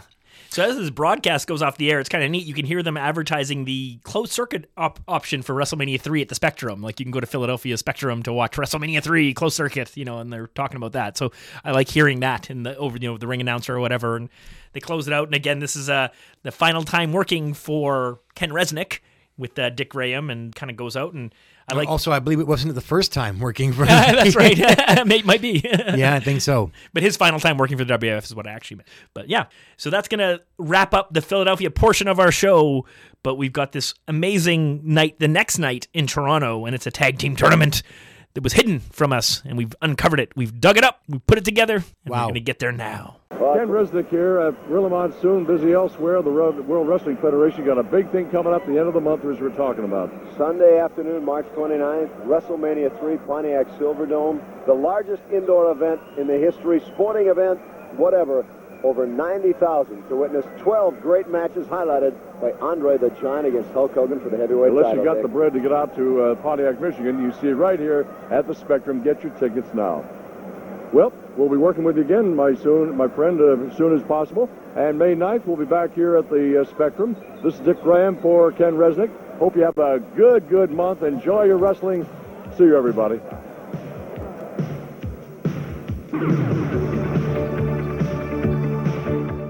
March 15th, Toronto, Canada, Maple Leaf Gardens, and the WWF version of what we love, the Crockett Cup. Absolutely. Another man has passed away, and it's time for a tournament. So That's tag right, teams, right. and uh, this time is oh yeah, Crockett. Well, we got McMahon, or who, who's the So it's Frank Tunney Sr., which I believe is the is the uncle of Jack Tunney. Jack Tunney? Ha! You ain't gonna get a dime out of him. That's right. So yeah, they're just kind of following up with what they did with Crockett, and you know, it's again, it's an eight man tournament. It's not an eight team tournament. It's not a twenty four team tournament. But hey, we were starved for tournaments. So I'm going to look back and say that in my experience from tournaments, there was the Wrestling Classic. There's WrestleMania 4, and then there's like the 1990 like Intercontinental Tournament after Warrior wins the belt and it's vacated, and Mr. Perfect wins the tournament, right? Which is not a one night tournament, it's a multi week tournament on TV. With that in mind, from the WWF perspective, there was no tournaments. Now, we know from looking through material, there was things like uh, you know, these early King of the Rings. Well, these weren't recorded. These aren't available to watch. There was like the Sam Muchnick tournament we read about. The WWF ran one where you know, Harley Race won a tournament in St. Louis, beating Ricky Steamboat in the finals. Again, not available to watch. So I- think that I've heard of this tournament before, but I didn't think it was available to watch. So the fact that there's a tournament, 1987, like two weeks before WrestleMania 3, there's a tag team tournament. I just, I can't believe the my mind as a little kid would have been like, you know, Ah, my mind right now is exploding. Tell me more. Okay, so first we're gonna. I found a blog page actually of somebody who was at the event. They they claim it was their first ever live event, and so they've got all these memories of it. So we'll just let's talk about the teams first, and then we'll talk a little bit about some other stuff. So in no particular order, there are I would say there's four good guy teams and four bad guy teams, but it's a little bit interesting the way it rolls out. So we've got the British Bulldogs coming off of their title loss and before WrestleMania 3 Dynamite's back to wrestling but I'm assuming he's still hurting a bit. We've got the Killer Bees who we talked about earlier in the show. We've got what's supposed to be the American Express, US Express 2, Dan Spivey and Mike Rotundo, but as we've talked about, Mike Rotundo has hit the bricks. He's gone. So he's going to have a, a replacement partner, which we'll talk about in a second. And we've got the Can Am Connection. So on paper, like those four teams, that's like that's four pretty good good guy teams. Like yeah. And p- pardon me, the whole idea here is we've got quarterfinals, semifinals, and finals. The winner of this tournament gets a title shot that night against the Hart Foundation. Oh, that night. That night. Oh, yeah. what a cool stipulation. Yeah, so you got to win three Wow. matches and then you get a title shot. Oh wow! I tell you, baby, he'll be gassed. They'll have nothing left. Okay, let's look at our heels. So we're looking at Demolition, pretty new to the Axe company, but it's yeah. the, it's the proper axe and smash. You know, it's the we don't have a we don't have a Moondog Rex in there or anything like that. We've we've got Barry Darsow, we've got Smash with proper one. We've got a Heenan family team. We got King Kong Bundy teaming up with Paul Orndorff. That's amazing. So Oh, good. Wow. The Wizards on hand, I think. I don't know if he's there as a manager or not, but Kamala and Sika are a team. That's a great team. Yeah, it's a big, mean, nasty team. And then one of my favorite duos, Don Muraco and the Cowboy Bob Orton. Wow, what a stacked tournament. Yeah, so hey, like we talked about how stacked that Crockett Cup looked, and there was 12, 14 great teams, and then there were some ham and eggers, but this is pretty good for eight teams. And this and and technically the Hart Foundation's kind of involved because they're the prize at the end, right? Well, so actually, I, I think this is better than the. Uh, this this this top nine and that top nine is probably pretty close, but it definitely doesn't. We don't have any uh, DJ Peterson or yeah, they, I mean, now listen. When I get The a Batten steak, twins. Yeah, I like my steaks with flavor. Do not trim the fat. But when it comes to a tag team tournament, you could trim some fat. Yeah, That's right. That's okay with me. So that's really neat. So one of the things that this gentleman talked about on his little blog post is that they used Billy Red Lyons on the weekly syndicated TV for several weeks before this event to hype the matches, the tournament, you know, inter, you know, because the local promos, right? And he said that there's two, there was two big changes. One is, of course, Mike Rotundo is not in this tournament. There's a wrestler named Jerry Allen who's put in his place which is a huge step down in terms of like credibility for the WWF audience. He's going to be seen as enhancement talent, not not top guy. Right. So that kind of, you know, pops that balloon a little bit. And then the second thing is apparently, and he doesn't give any details, apparently the brackets changed. So they had advertised certain matchups, and he said he wrote out, he hand made out his own little like sheet to follow along, and then he had to like t- take his pen and write, do arrows to like move people around because that's not what ended up happening. So some of the matchups, you know, apparently end up being different than what we expected. Well, uh, the whole thing is just blowing my mind. It's a Christmas miracle. and, you know, um, I can't wait to find out. who Okay, so we're gonna we're gonna lay out this, just who the matchups are for the first round, and then we're gonna go through the matches as we can. Again, in no order here. We've got round one. Killer Bees are going to face off against Kamala and Sika. We've got this one is the one that really got me. This is the one that interested me, which we'll get to in a bit. King Kong Bundy and Mr. Mr. Wonderful versus Orton and Muraco. Wow, Heel versus heel. Yes, Amazing. Love it. Love it. So that leaves us with the Bulldogs versus Demolition. Yep. Wow. That's pretty cool. And then we've got the Can Am Connection versus what's supposed to be the US Express, but it's actually Danny Spivey and Jer- Jerry Allen. Well, how interesting that they went face versus face and heel versus heel. I love it. Yeah, again, flashing back to the Wrestling Classic, we had Funk and Moondog Spot where like bad guys fighting each other in the first round, and Ricky Steamboat fought Davey Boy Smith in the first round. So that was Yep. like there's a, a little bit of a let's say a precedent here for this kind of thing. Absolutely, I recall it well. Too bad we. I wish that the uh, Steamboat Davey Boy Smith match had lasted a little longer. We had almost all of the matches in that tournament were over in like a minute, two minute, three minutes. They were quick. You know, there's a couple longer ones, but Mm-hmm. Yeah. uh, but you're right. It- you know, we, a ten minute match between those two at that time would have been so amazing. Now, did JYD? He walked away with the the, the win, didn't he? Yep. Yeah, I thought so. Beat Savage in the final. Yeah, and, and, and it's probably probably one of the only times in the history where the good guy got the bye. And that's where also Corey's favorite and my favorite meet in a meaningful way. Randy Savage and Dynamite Kid have an amazing match. that's right. And uh, that's about as close as our two. Corey's favorite thing in wrestling is wait no sorry yeah the Bulldogs is your Yeah. favorite thing that's Yeah, right that's right. and my favorite Yeah. thing is Randy Savage Combined, yeah. Yeah so they're they, and they pull off a hell of a fucking match Dynamite Kid and Randy Savage That's right. the class and the wrestling classic so good Yeah, we'll find our way back there one of these days. So it's pretty good. It's a pretty gr- good rental back in the day. Okay, we're going to cover these four quarterfinal matches, and I don't care what order we go in. So Jeff, hit us up. Which match are we going to do first? Okay, well, we do get to talk about jumping Jim Brunzell some more, so may as well keep going with that. And uh, he gets to team up with B. Brian Blair against these two monsters. The Wizard actually, unfortunately, does not make an appearance. You know, often the managers didn't make it up to Canada. They didn't always travel with their, uh, you know, their charges, so to speak. So sometimes they were there, sometimes they weren't. Well, I know where they are. They're all on the microphone. Jimmy Hart and Johnny V are both on commentary. They're uh, chatting up a storm. Yeah. Yeah, yeah. As uh, as That's right. Yeah, yeah, them yeah, on the they're they're in- they're present in person, Right. and uh, Gorilla Monsoons, you know, got to deal with with both of these larger than life personalities. Right.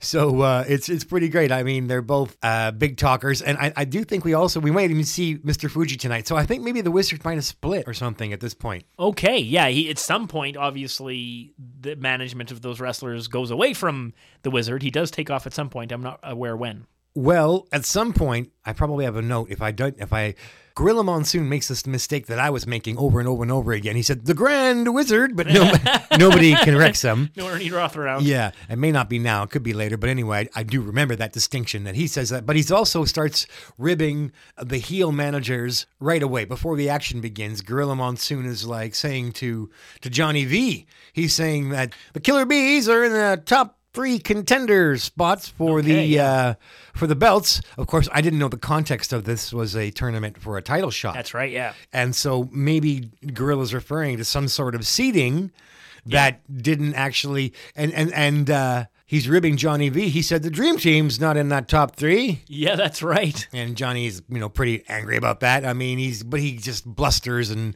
Yeah, has so some kind of pause you for one second there. Just think about this. We talked about this in the Crockett Cup. Like, who wasn't in this? Like, we we don't have the Dream Team. You know, there's other tag teams that we don't that aren't even represented. Like, that's you know that's pretty good that we have that many teams. Now, I mean, I think the Sika Kamala thing isn't something I would immediately come to my mind. I wouldn't. That's not the first thing I would think of. Is like, hey, let's put these two wild beasts together and same with Bundy Orndorff. yeah, exactly. And love it. Yeah. But it would have been nice to have. I mean, like, let's see, the Islanders are competing. The Islanders aren't. Yeah, they, well, they're they're they not in the could be in it. They could be in it. The yeah. Rougeaus. Exactly. So, like, look at all these teams. Yeah. So they did a pretty good job. The only problem would be, I guess, this uh, watered down U.S. Yeah. Express. I remember that 2.0. one Saturday main event. I went over and I was like, I figured it out, and I'm like, the WWF has three tag teams. like they were at that one point in time, Right. they literally had like like Sheik and Volkov, and like there was almost nobody. Yeah, well, they could have been in this tournament. They're exactly. wrestling. That's another. I just that's just name them. Yeah, exactly. They're still around. Wow. Maybe we could have used, uh, you know, another bracket Yeah, and then, right. you know, fill in some jobbers Make there some too. six- make the 16 team tournament. exactly. As it goes, we get another splendid performance by Jim Brunzell, and uh, he he seems to be the hero of the show in uh, some ways for me. Again, they have these sneakers, not the wrestling boots, and no masks will make an appearance. Spoiler alert. So Jim Brunzell starts out with a Sika, and these guys are really outweighed. It's it's not a natural combination, the uh, Kamala and Sika, but on the other hand, they're both big men, and uh, and that works. So uh, I, I'm pretty uh, content with with these two guys coming in as a tag team. And Sika's got a never-ending list of tag team accomplishments. Absolutely. And Kamala, he was in the beginning of The Coliseum video. the massively outweighed Jim Brunzell gets locked up in a collar and elbow with Sika, and he gets pushed into the corner, gets away. Another collar and elbow results in a headlock by Jim Brunzell. Sika is grabbing all kinds of hair, but the referee sees that, and so he's slapping at Sika's hands, you know, not allowing these uh, illegal Jim should be grabbing some hair because nobody's got more hair than Sika. That's why I did. Let's take a look at my notes. I was like, all I can think about Yeah, is yeah, Sika's yeah. big. You want to pull some hair? I'm going to pull some hair. He's got some big frizzy hair, yeah. But no, Jim Brunzell, he's a gallant obeyer of the laws and the rules. and so he's a hero athlete from White Bear, Minnesota. However, Sika does push off Jim Brunzell and gives a shoulder block that Jim, oh man, he just takes it and drops to one knee. It- Yeah, it's, yeah. You know, it's pretty great. He looks hurt and like he sells this shoulder block for the next three minutes. So much so that he, he actually sits down on Brett's rope in his Yeah, yeah. own corner and B. Brian Blair is like, You're all right? you're all right? Holds out his hand for a tag and everything off this one shoulder block. Wow. It was completely like, you know, that, uh, what was that? A mosquito? Just like, Yeah. um, Sika didn't feel Jim That's right, run right into him. Oh, and, and, uh, and it was pretty great to see just one shoulder block, and that'll be like the framing of the first, you know, two minutes of the match. Jim Brunzell decides to stay in the match, but he's definitely rubbing at his collarbone and his shoulder and just grimacing and like that really hurt. Just one little thump runs into a solid brick wall named Sika. So Jim Brunzell gets in there, and of course, how's he going to deal with this monster? Well, you're going to take uh, away one of those weapons, that arm. You know, you grab a wrist, twist those arms, twist Yeah. it, break it, and uh, keep the big man from clobbering you. So Jim Brunzell is, is a typical face work where we see this a lot. That's that's how you can uh, you know dictate the pace of the match, and so right. that's what Jim Brunzell does use against the monstrous Sika from uh, the dynasty and, and the the Fuji Islands, a family that had so many wrestling heroes. When I say Fuji, I don't mean uh, Mr. Fuji. That's I right. mean the Samoan Islands, I guess, right? Yeah. Okay, I'm. Oh boy, I should get myself a an atlas because I don't know my Fuji Islands from my Samoan Fijian Islands or something? Or Fujian? Oh, okay. Yeah. Yeah. all right. Well, no wonder I get confused because Mr. Fuji, he's on the scene. That's right. Maybe not at this moment. The other thing that the good guys have to do is tag. I mean, this is Jim Brunzell after all. He's a tag yeah, team yeah. specialist. That's Not right. only has he got the best drop kick in the business, he's uh, he knows how to work those quick tags and keep the action flowing. So Right. B. Brian Blair gets into the ring. His first move is to run the ropes while Brunzell hangs onto that arm twist and then does a big jumping, leaping kind of bionic elbow onto Sika's Yep. arms before Jim Brunzell, you know, gets out of the ring and before he gets in too much trouble. so all that gallantry, you know, is like, hey, they're fighting monsters. That's right. you got to do a little. He's got a five count. Yeah, uh, all this, all this uh, good guy tactics. He won't break the law except for when it comes to a certain mask. Yeah. and that's the thing is any face team is going to have to break the rules to pull some cool face moves, That's you know? right. the cool double team moves, like that awesome somersault punch from the Rock and Roll Express that we looked at recently. We get some nice vocalizations from Sika. He's uh, he's no Iron Mike Sharpe, but he's not silent either. He's selling the pain, you know, from the uh, from the Killer Bees attack. Now Kamala, he just he loves to climb that top rope, so a lot of times he's reaching for a tag and like leaning. He's actually got his foot Yeah, on the second rope right, or, yeah, on, or on the bottom rope, and then his other foot's on the second rope, and it looks like he's climbing up for a top rope attack. And like so, the the bees are got one eye on Kamala. Yeah, because yeah. you know this this near this 400 pound Ugandan giant is known for coming off the top rope with a belly splash and sending people home on a stretcher. That's right. That they've been pulling that angle. So we have more face tags. B. Brian Blair and Jim Brunzell keep the action fresh by grabbing an arm, twisting it up, and getting the other guy into the ring. Eventually, though, Sika just you know like you know he's he's he's bringing home the uh, mammoth he killed for the family, and he's just he just, just walks over to his no problem. He can drag that and two more mammoth. You know, a flea pulling a freight train. That's You- right. You, can't really stop him. You know, so he goes and tags Kamala because the match is early and he's not really hurt. No. He's just been like prevented from doing damage. Is all that's been. He's been controlled. That's tied all. up a bit. Tied up and controlled, but not damaged at all. So he's like, all right, Yeah. I'll give Kamala a try. So he just basically unimpeded goes and gets tagged. And hey, guess what? It's John Bonello. We're in Toronto. ah, nice. Yeah. Yeah. So Kamala's in the ring, and I, I- this is the point where Monsoon, they're asking about the wizard, and he makes the flub because he's wondering where is the wizard. And then Monsoon says he sold all his interests to Mr. Fuji. Makes sense. Yeah. So Kamala and B. Brian Blair have a collar and elbow, but uh, actually B. Brian Blair is smart, so he ducks under those big, huge 150 pound heavier than him, and he gets a great pop just from like little quick sneaky like Yep. staying out of Kamala's grasp. Kamala tries to get a handle on B. Brian Blair again, and they do the same shtick. And then Brian does a little belly slapping of his own to- Yeah, to, taunt yeah. Kamala. Yeah, Hogan was doing that. yeah. So uh, you know, I guess it's hard to not do when like, Kamala's got a great shtick, and Oh, he yeah. he commits to the bit. Hats off to a real theatrical performance and a guy who is is fooling everybody. That's right. And again, I love his entrance music. I, I don't recall whether we got it. We probably did, but it's just like it's great when his entrances are awesome. The he didn't look evil, but he sure looks scary. He's Yeah, yeah, yeah, huge, yeah. and that and that music. Oh, that was a good one. That theme song. But unfortunately for B. Brian Blair. Kamala does lay some of these huge forearms into his neck and shoulders and back and gives him a headbutt, and B. Brian Blair hits the mat. Kamala picks the much smaller opponent up off the mat and delivers a body slam. And these are all devastating when a guy outweighs you by almost 200 pounds. Right. Kamala leans back against the rope. He doesn't so much run towards them as he like takes a couple steps back and bounces off them. Goes for a big splash, and boy, could the match be over already. But thankfully, B. Brian Blair rolls out of the way, and Kamala hits nothing but canvas. Splat! B. Brian Blair gets a tag, and we get the two fellas attempt a. Oh, okay. You know what? Oh, okay. I I uh, I missed a bit here. So shoot. Problem is, after the belly slaps, I neglected to call the action correctly. B. Brian gets some kicks in, and he decides to try to body slam Kamala. he does. He Yeah, tries to yeah. body slam, but he doesn't succeed. No, no. It's a setup Yeah. because a few moves down the road, the couple of spots that I called out of order. Yeah, yeah. apologies, everybody, and apologies to our editor. then when he tags in Brunsey, the two of them pick up Kamala, and we get a Killer Bee double body oh, slam. Oh, nice. They're they're able to do a full Piper Norton style. yeah. Oh, it's really good. So that's the payoff of the setup. Nice. Why B- Brian Blair was trying to body slam foolishly Kamala on his own earlier. Sika comes into the ring.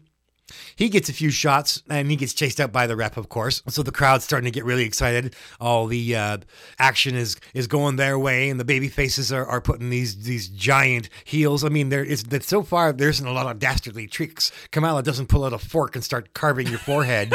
It's not Unlike- chic. yeah, exactly.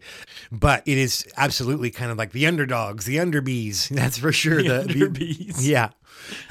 Underoos. So we have quick face tags and arm wringers still. And uh, I believe Kamala's in the ring. But Kamala, he uh, decides, okay, he's had enough of, he's been body slammed and uh, controlled. So he straightens out his hand in that knife edge karate chop and just an upward thrust really takes out B. Brian Blair. Right. And boom, then a little side mule kick or a reverse thrust, Gorilla Mo- Monsoon calls it. And B. Brian Blair is definitely already hurt uh, because this guy's so big. He rams his head into Sika. He takes B. Brian Blair and walks him over to Heel Town. Yeah. And like instead of the turnbuckle, he rams Right onto his head. onto Sika's head Yeah, because yeah. you know somehow he's got this coconut crushing power Right. on that uh, Samoan forehead of his. They uh, use the top rope to choke B. Brian Blair, and and Kamala actually is able to get his leg up onto Blair's shoulder. Okay. Yeah, so he's like push. He, he- he- so yeah. Blair's draped over the top rope, and Yeah. Kamala's got one head on one hand on the back of his head, and, and then he brings his, his foot up too. He's very agile, great balance on Kamala. Right. Very agile. Kamala heads to the outside. Sika is working B. Brian Blair. He's chopping the throat. Now, I'm not sure why Kamala goes outside. Probably back to his post, grabs his rope. Yeah. So it's not outside action, a floor. Right. Just uh, he resumes his proper place, awaiting uh, a legal tag. So he has learned this much of uh, of the of the sport of wrestling that he's got to go back and grab a rope and, and wait to be tagged in. Yeah, the idea of him in tag teams, as we saw this episode, is kind of silly, but Yeah, because he always looks kind of bewildered. yeah, you know, yeah, like yeah, he doesn't even know. Kind of directed and led, and just Yeah. like, get him, you know, like That's right. Now, I haven't mentioned Kimchee yet. I guess we haven't got one because I haven't, you know, well, they like he said that all the stuff was sold to Mr. Fuji, but they haven't particularly referenced Kimchee and since I haven't made any reference to Kimchee, Yeah. I don't know if he's here. Yeah. So now the heels take over, even though they're so much bigger. I don't know why they would do this. They resort to chops to the throat and eye rakes. Uh, the kicks are not wrestling moves, but hey, everybody does it in wrestling matches. So um, kicks are, you know, frowned upon by referees, but uh, they still happen. What what wrestling match, you know, didn't have a single kick? Exactly. They're building the hot tag. Jim Brunzell's on the apron, watching his buddy B. Brian Blair take a beating at the hands of this tag team, now led by Mr. Fuji.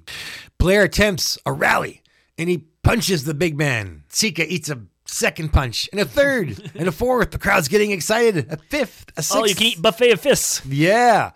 And after the seventh punch, Sika rakes the eyes of B. Brian Blair, and that's the end of that rally. And then he goes for an AWA back rake. the Finger Rake Express draws those Samoan claws down the back of B. Brian Blair. Blair falls to his knees and he's in the Willem Dafoe platoon pose. Ah, you know, before he gets lit up and they leave him behind. He's like, and the music swells. Just Yeah. and Sika closes in and chokes our poor Vietnam vet. Wait, no, no, wrestler. Tags in Kamala. Kamala comes in, kicks B. Brian Blair, headbutts Blair. Blair is on the mat. He's been clobbered, battered by these two guys. But Kamala's not done with him. He picks him up, and hangman choke lifts him off the ground and yeah. suspends him high up in the air, just giving her. Oh, poor Blair. He looks like he's he's right out of there. But he manages to try a rally on this big man. B. Brian Blair starts. Uh, it's a punches and bunches. He gets Right. six big fists out to Kamala before again. And I poke this time. if you can't rake him, poke him. That's right. So our B. Brian blinded one more time by these big baddies. Betty bought a bought some butter, butter, butter. But said she, this butter's bitter. Okay, so we get more of those knife edge karate chop style strikes to the throat. The, the the the crowd is just dying for Brunzell to get in there and, and give B. Brian Blair some relief. and they pull the old Blair does manage to get a tag, but it's the old artful. The heel comes in to cause trouble. The ref gets right. directed, John Bonello. Yep. And then so Brunzell's in, and John Bonello's like, "Oh no, you don't get out of here!" So this is how you build excitement for the hot tag, and that's we get that we get that bit. Kamala's smarter than we thought because he's, he's the one who's like distracting John Bonello. That's right. Then we get a really fun heel bit where one bad guy holds the other face or holds the face helpless while the, the second heel bounces off the ropes and gets some momentum for a big clobber and we and that's what we have here Brunzell is helpless as Sika is holding him and Kamala charges in for a big crash but uh-oh Blair's got enough wherewithal to get out of the way and Kamala collides with Sika Uh-oh. and here's where you think like, uh-oh, maybe these two guys might turn on each other. But not so much. Brian Blair crawls to his feet. The side headlock is applied by Sika onto B. Brian Blair, whose health bar is in the red. If they can get him down, you know, they'll get a three count. He's just Yeah, been yeah. that beat as far as the ability. Even without, you know, a finisher would, like, of course, make it uh, be the icing on the cake, but he's, you know, seems ready to go down Right. out of nowhere, this headlock that Sika has on B. Brian Blair, Blair pushes Sika off, but he gets a tag on Brunzell while Sika Oh. is being, you know, pushed into the running the ropes. So Yeah. uh, Sika obliges and lets go of the headlock, hits the ropes. Blair hits the mat so that Sika's got to jump Right. over him, and Jim Brunzell delivers his world class drop kick, Nice. best in the business, right on the chin of Sika. Fabulous. Kamala comes in to try to break up the pin, but no. Blair runs interference. Bonello comes over, and Jim Brunzell gets a one, Oh. two, three. Sika does not kick out of this Oh, that's awesome. fabulous finisher drop kick, and Brunzell looks as excited as he would be if he had taken that belt off of Bockwinkel. He is so pumped, man. It is just fucking great. That's cool. To see, yeah, it I was. thought uh, for sure it'd be a, a disqualification on the heels. no clean pin, beautiful. You know, this is the the Killer Bees at their best. nice. Yeah. they get their finisher over like a legitimate heel team. Monster heels. No jobs, no jobbers here, and like and and bless you, Sika, for doing for you know for doing the job for these guys because Yeah. it's a tournament which allows you to save face. See, these are places where you can lose without really damaging your long term Yeah, for the most part. Yeah. I think that there's some like a two out of threes sort of exception. Like, you know, it doesn't hurt you as badly to, to lose in a tournament. That's right. So uh what fun. Yeah, okay.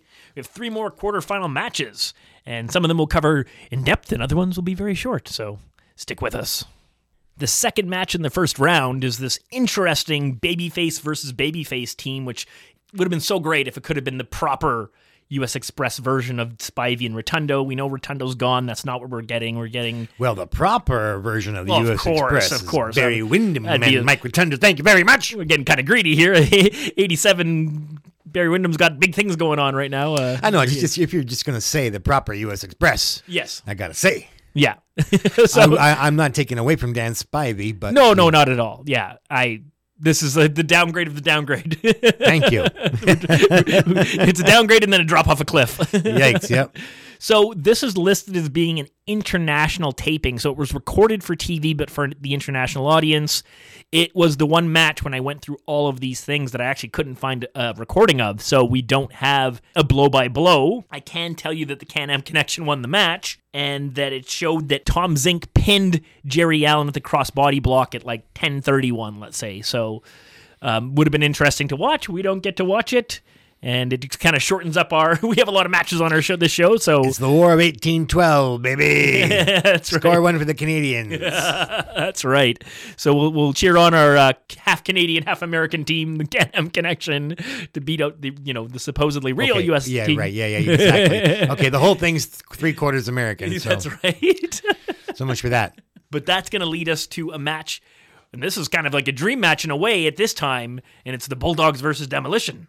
Our beloved British Bulldogs versus Axe and Smash, the leanest and strongest looking demolition that we've ever seen. And uh, this is our first look, as far as I know, um, of the Union Jack on their butt. The these tights, I don't. I, I've only been seeing like the full color, but that's probably not official or anything. But uh, the Bulldogs yeah, have they got definitely have their red version with the Union Jack on their butt at WrestleMania and at the next Saturday Main event that we're setting up for. But prior to that, you're right. I'm not sure when it would have appeared because mostly they had the, like you said, full color where they got like the bulldog and the they had like the bulldog silhouette Right. would be on there. But What's our date right now? March 14th, Aha, 15th, pre- 15th, March 15th, Pre WrestleMania. pre WrestleMania. Yeah. All right. So if they did wear it at WrestleMania, then it stands and as a possible first look. Gorilla Monsoon points out that Matilda gets into the ring, and uh, poor Jimmy Hart is sitting there on commentary, and Matilda somehow is giving the Mad Dog, you know, stare down to Jimmy Hart, and he's looking right at you there, Jimmy. Get that nasty mud away from me. They don't waste any time. There's a pre-bell attack from Demolition onto uh, the Bulldogs, just as they're kind of like, yeah, they're handing Matilda to safety, you know, looking out after their poor beloved dog. Garbage. And Demolition pull an attack, and uh, no, you're not going to like it, Corey.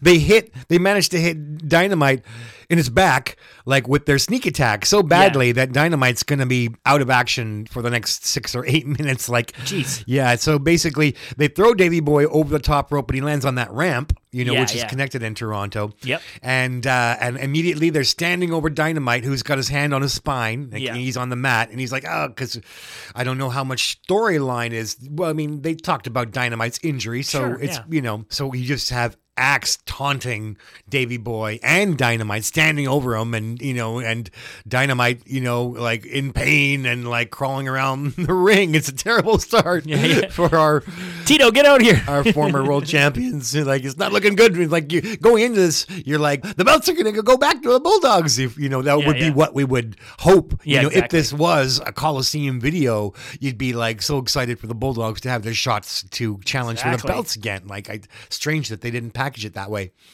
Anyway, the quest is not good for our lads as uh, Dynamite is on the ground. Davey Boy manages to stand up on the apron, but he gets clobbered and hit, and he's back down to like writhing around. Like both bulldogs are down, and the demolition is they're strutting around the ring, yelling, "Get up, get up!" You know, and like all that stuff you'd hate to see your heroes go through. You know, That's right. Yeah. Dynamite Kid can't get up. As it goes, I had mixed up my Bulldogs. I didn't know who was who. And yeah, I, I- thought that it was Dynamite thrown out and Davy Boy taking the whooping. And all my notes are backwards until Okay, yeah. a certain point. I'm like, which Bulldog is, what is it? Anyway, so tech, it it is the accurate one is that uh, Dynamite, because of course, you know, he'll sell that uh, lower spine injury. Yeah. Wouldn't really make as much sense with Davey Boy to do that for Davey Right. Boy. So they're clubbing poor Dynamite Kid, battering him with forearms and boots. Smash gets into the ring and he kind of like puts a uh, not really a camel clutch, but he's twisting Dynamite's neck. And you know, uh, it does a kind of like the camel clutch where you don't really sit on him so much. You kind of like get behind him and yeah, uh, on a knee maybe. Or... yeah, exactly. You want to give uh, Shiki his own special move, so you don't put on a full camel clutch, but it looks like it, you know, and Yeah. all but that finishing the job. So three quarter camel clutch. Dynamite Kid has got that back injury, so this is not helping him at all. Smash lets go of that, and he's laying boots in. Axe tags into the ring, and they continue working the Bulldog's lower spine by picking up. At least he's on his feet finally. There we go. and they deliver a bear hug, and now Axe is crushing him with his deal. Those huge shoulders and chest never looked bigger. He's squishing poor Dynamite Kid. As strong as he looks, Dynamite Kid, Axe looks bigger and stronger, and he's squishing him in that bear hug. Yeah. This is when I realized which bulldog was which. And I'm like, oops, wrong bulldog. But you've got the right bulldog. Don't worry, everybody. Dynamite is able to somehow grab a rope. So there's a break. And now we get these, what's approaching the trademark demolition where both of them will deliver axe handles as Yeah. they also kind of jump and In and all- yeah. yeah and all four boots hit the hit Yeah. the hit the the ring making that huge sound as all four arms club somebody in the back and they haven't developed that because that's pretty cool now that i'm a now that i'm a fan of demolition I- I- that is one of their better bits and when they had the um, synchronicity and the timing down Yeah. anyway so we even, get even, even Andre would go down if both of them could get those clubbing clubs going at the same time. That's right. Yeah, it really looked devastating. So these are the early days, but we see that it's like kind of a just one guy doing it, but he's and he's only doing one arm, but he's starting to get that sound down Yeah, with the, figured it out. Yeah, and it's kind of cool because he's smashing down, uh, you know, what some people call the axe. You know, the Yeah. forearm can be called the, you know, Axe axe, handle handle. smashes, yeah. Yeah, so it's cool. They're developing their signature mark. Now Smash puts on the same bear hug. Dynamite Kid has not even thrown a punch. Yeah, or has he? Let me see. Just go back here. No, I think he only got was a rope break. That's all he managed. Curse, Oy. curse you, WWF. What have you done? Yeah. So the bear hug is squishing poor Dynamite Kid. And we do get a face tag. Aha! And Davy Boy gets in there. There's a bit of double teaming, but John Bonello doesn't see it. So this is at least some offense because Davy Boy starts hitting Smash as he gets in there. Right. Um, but Bonello chases Davy Boy out, and uh, it's it's back to uh, you know poor Dynamite Kid. And at one point, he's face down on, on the mat, and like our baby face is down. You Yeah, know, exactly. He's just getting clobbered. He hasn't done anything. He he might have done something when Davy Boy come in to because Smash is reeling, but it was a, a false tag. So That's right. We're back to our the first entry on behalf of the Bulldog team is Dynamite Kid, and he hasn't been able to uh, mount any offense so far. Ridiculous. Yep. The the uh, bear hug continues, but finally, Dynamite Kid at last he headbutts Smash, and he punches Smash another headbutt, and he's at last able to time, tag in Davy Boy Smith, and here it gets good. Okay. Oh, Davy Boy looks fucking awesome. He comes in and he starts to beat the shit out of both demolitions. I love it. Oh yeah, it is really great. First, Axe uh, comes in and he takes a drop kick and poof, he hits the mat. Smash comes in. Oh, sorry, I got the my I got it backwards. Smash takes the first drop kick, but Axe comes in, perfect timing. He takes the drop kick, and then. It's, there is something slightly botchy. Davy Boy picks up Smash for a beautiful power slam, but Axe has to pull John Bonello in between him so that he's not able to protect his Right, partner. right, right, right. So, you know, kind of Axe is like reeling from the drop kick and getting up, but he's got to yank Bonello. Yeah, yeah. Like he has a clear path to, to disrupt this Right. power offensive. Yeah. But he's, he instead he steps backwards, yanks Bonello. Yeah. He's like, let me at him, let me at him. That sounds like we'd covered a, I think it's like a Hogan and Steamboat match versus like Muraco and a couple of managers. And Hogan at one point goes over to the corner to like to, to, to break up all the cheating. And but like on his way, he has to like you say he has to stick his hand, his arm out and grab the ref, Right. to put the ref between him and those guys, so Yeah. that the ref can push him away. exactly. Um, but never mind, because it's such a great spot. Like I said, uh, Davey picks a beautiful power slam on Smash, and of course, yes, we get another incredible power slam on Axe. So this is Oh, wow. vintage, Davey boy. Yeah. like the full like running power slam over Yeah. the shoulder, like his finisher. Yeah. yeah. Okay, wow. fini- it basically looks like his finisher. Yeah, yeah. On both guys. Wow.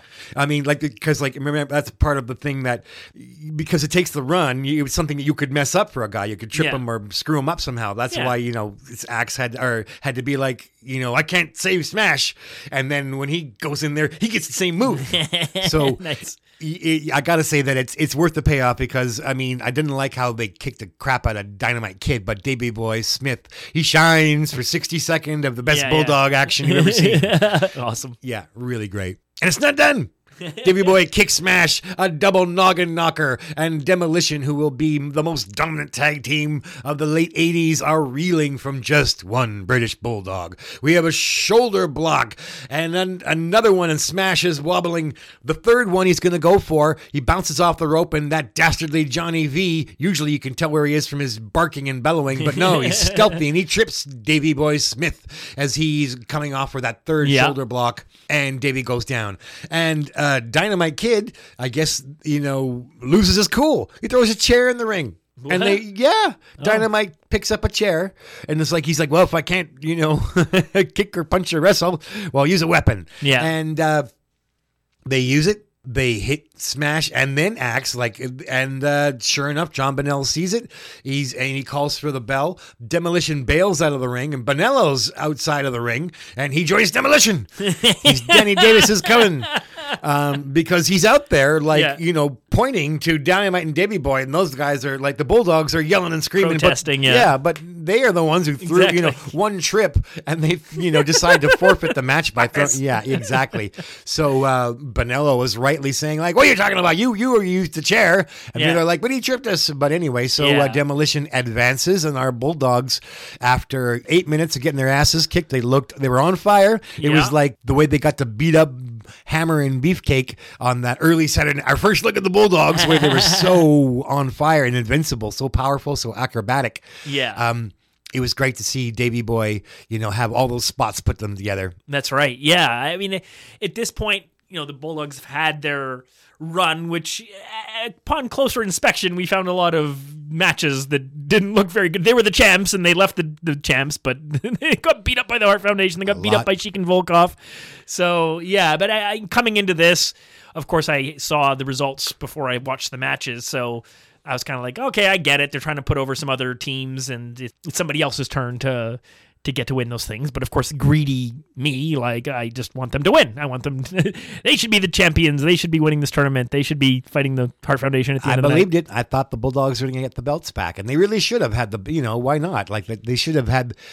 There was something about them that was exciting and unique, and they should have been distinguished at least as two-time champs. Yeah, there's there's definitely room there for them to have figured something out, but it didn't happen. Yeah, I wasn't really a huge fan of Strike Force at the time, so when I saw them get the titles, I was like, why couldn't that have just been the Bulldogs? you Yep. know, like what, what's going on here?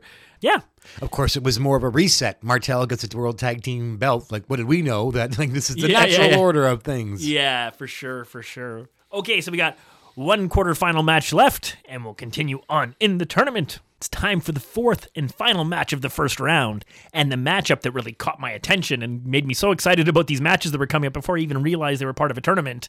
In the heel versus heels, Mr. Wonderful Paul Orndorff and King Kong Bundy teaming up against Don Muraco and Bob Orton, and it was just just seeing those names on paper, I was like, "Ooh, that's you know, I want to see that." No kidding. Unfortunately, it doesn't get billed as the Heenan family versus Jimmy Hart's Broken Bones Club no, they're band. with- They're, with Fuji. Orton's not really with Jimmy Hart anymore. I, I know it's. I'm just saying it's too bad. Yeah, it's, it's old news. Yeah, because yeah. Jimmy Hart was at one point, you know, Of course, yeah, he was with Bob on Saturday's main event when he fought Piper Mhm. and all those things.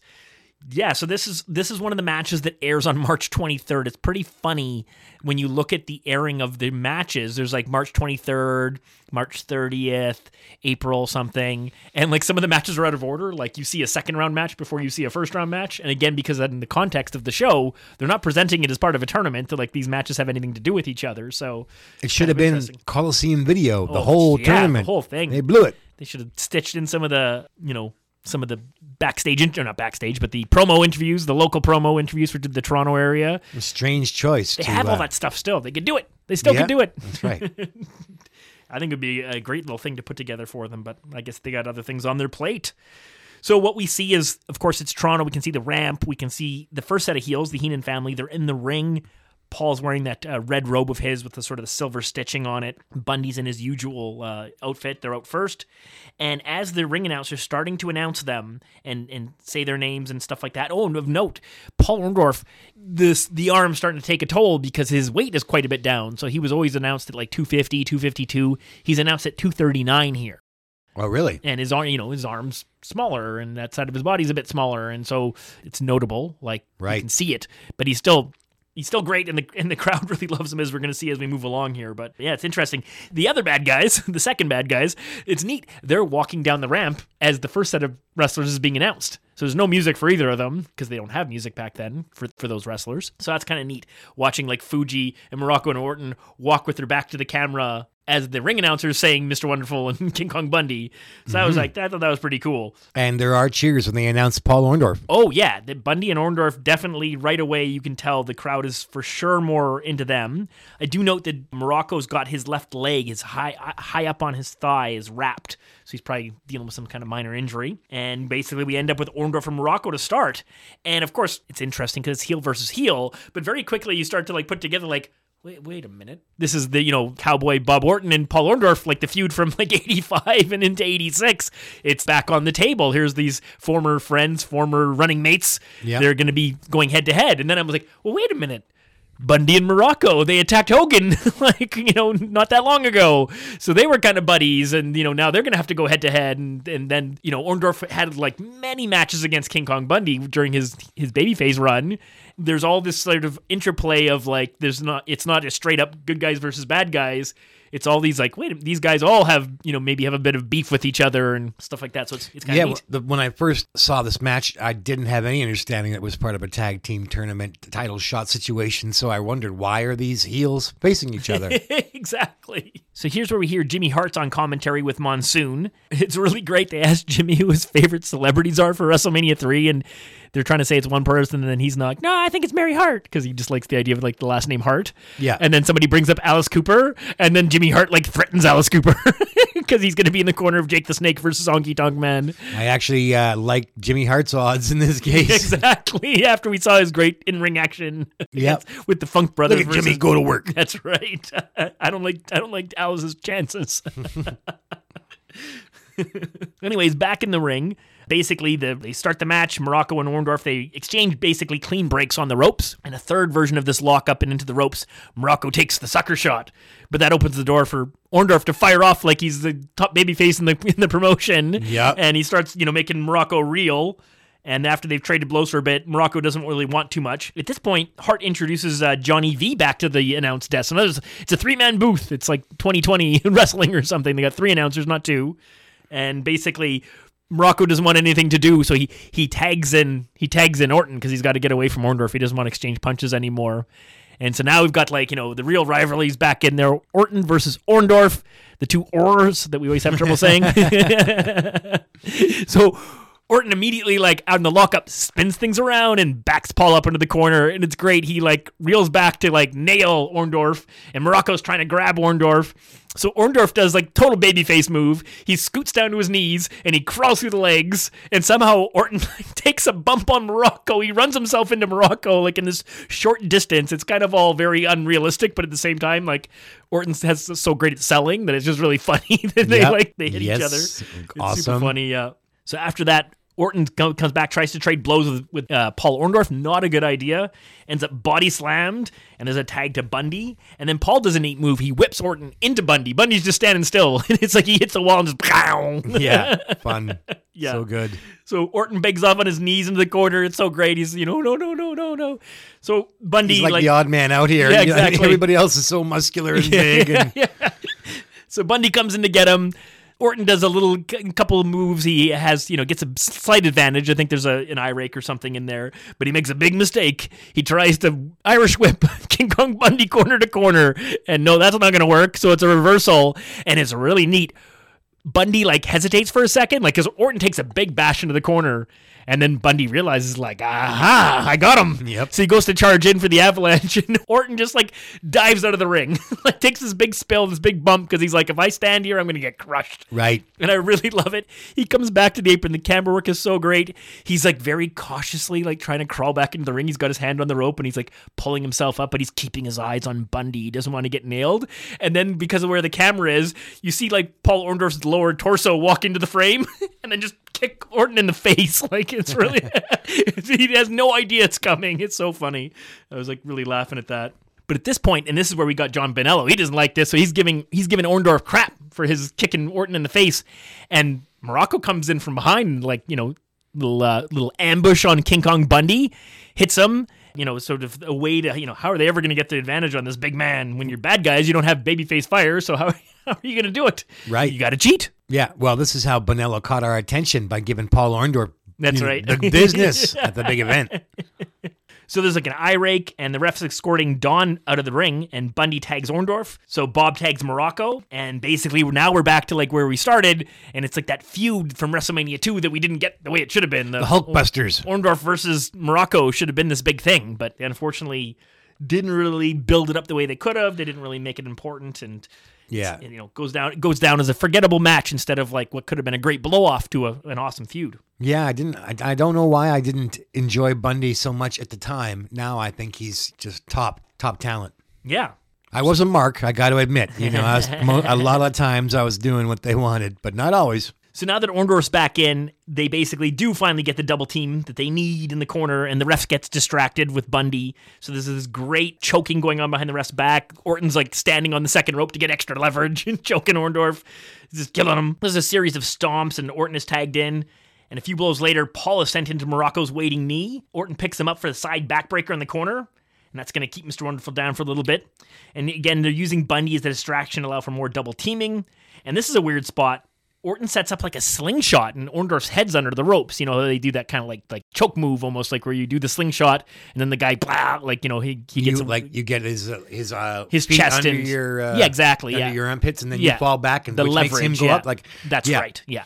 So he goes. He's he's got it set up, and he's got Orndorff's neck under the rope, like, and they do that. I've seen that several times, but he kind of bails on it. I don't know why. He just he just lets go of the move, and then he stomps on Orndorff instead. So I don't know if Orndorff was like you know telling him to do something different or what's going Ah. on there, but something looked a little bit off. So at this point, Orndorff starts firing body blows like to both Muraco and Orton from his knees. He's he's trapped in their corner. He's trying to fight his way out. Don's going to cut him off and applies a bear hug, which is going to go for a little while. So they need a little bit of a rest spot here for Orndorff to try and build some stuff up. Eventually, he does sort of start feeding off the crowd who wants Mr. Wonderful to get out of this. So he starts landing punches, and then he goes for a few of those Jim Brunzell, the the, the arm claps, you know, the forearm slaps, bashing the guy's ears, you know, Yeah. like kind of thing. So that's how he's going to break this. And they basically he gets over and he makes the tag for what I would call a default hot tag. Like the crowd doesn't really know what, but they're gonna they're gonna cheer it. Well, they're definitely cheering on Orndorff Yeah. and Bundy. Oh, for so sure, yeah, They yeah. they they picked their heroes in this yeah, match, early on, yeah. and uh, yeah, Paul Orndorff falls into it naturally. It's yeah, fun. and it's really funny because Muraco's in no way injured, but he just backs into the corner and just doesn't defend himself, and he's like, "No, no, no, no, no!" And so Bundy goes into the corner, kick and a punch, and Muraco's just taking it. And there's a corner whip and a big avalanche, Right. And the crowd loves it. They went nuts for cheering an Yeah. avalanche. It was so Oh, great yeah. to see, like the pop for a Bundy avalanche. yeah, I thought loved it was it. awesome. oh, that was I. lo- I was this match is so exciting and, and like you got everything you wanted. So it's really neat. Cowboy Bob Orton comes down the apron, and it's great. He just reaches in and eye rakes Bundy, like you know, to basically delay the whole idea that you know, instead of pinning Muraco, he's like now he's got to deal with getting his eyes raked, and that's that's, that's pretty cool. And that gives Muraco time to crawl over to tag Orton. So he comes in with his great running kick to the stomach, followed up with his patented Bob Orton right hand off the ropes, and fucking Bundy takes like the biggest bump ever. He just like flies in the air straight up and then straight down on his back, flat back bump. It just looks awesome. He makes Bob Orton's punch look like you know Mike Tyson. Yeah, Bundy was great at selling and so agile. Yeah. Generous. When he chose to put you over, he put over Pete Doherty. That's right. Yeah, what a guy. In a way, yeah, for sure. You know? Yeah. So funny. I, I love that match, King Kong Bundy versus Pete Doherty. Oh. Yeah. Ah! He makes Johnny V look like Elizabeth. That's right. so there's some elbows and a pin attempt. Bundy kicks out at two, and Orton flies about three feet in the air up and about five feet over, and then face plants. It's like the most devastating kick out I've ever seen. Nice. I remember Bundy, like what he was in the Battle Royal, pushed off Yeah. those five guys and That's tried right. to pin him. Don't try to pin Bundy. Yeah. Well, I mean, And then he flexed too much, and then he got himself eliminated. yeah. what? What? So now, after this kick out, there's an even now the real hot tag to Orndorff. The crowd goes nuts for Orndorff come in, and he comes in like like moving his arms like he's a baby face. He's like he's like you know doing the the, Yeah. the flip flop and fly. Oh Bang, man, bang, he's he's bang. yep, he's just selling to the crowd. He's playing the baby face antics Yeah. perfectly. Yeah, So He- fun. He whips Orton into the corner, in the neutral corner, and Orton takes what I, I'll, we'll call it the Sergeant Slaughter bump. Like he goes like over and top of the yeah, Yeah. up and over. It looks like he hits himself on the post basically. Yeah.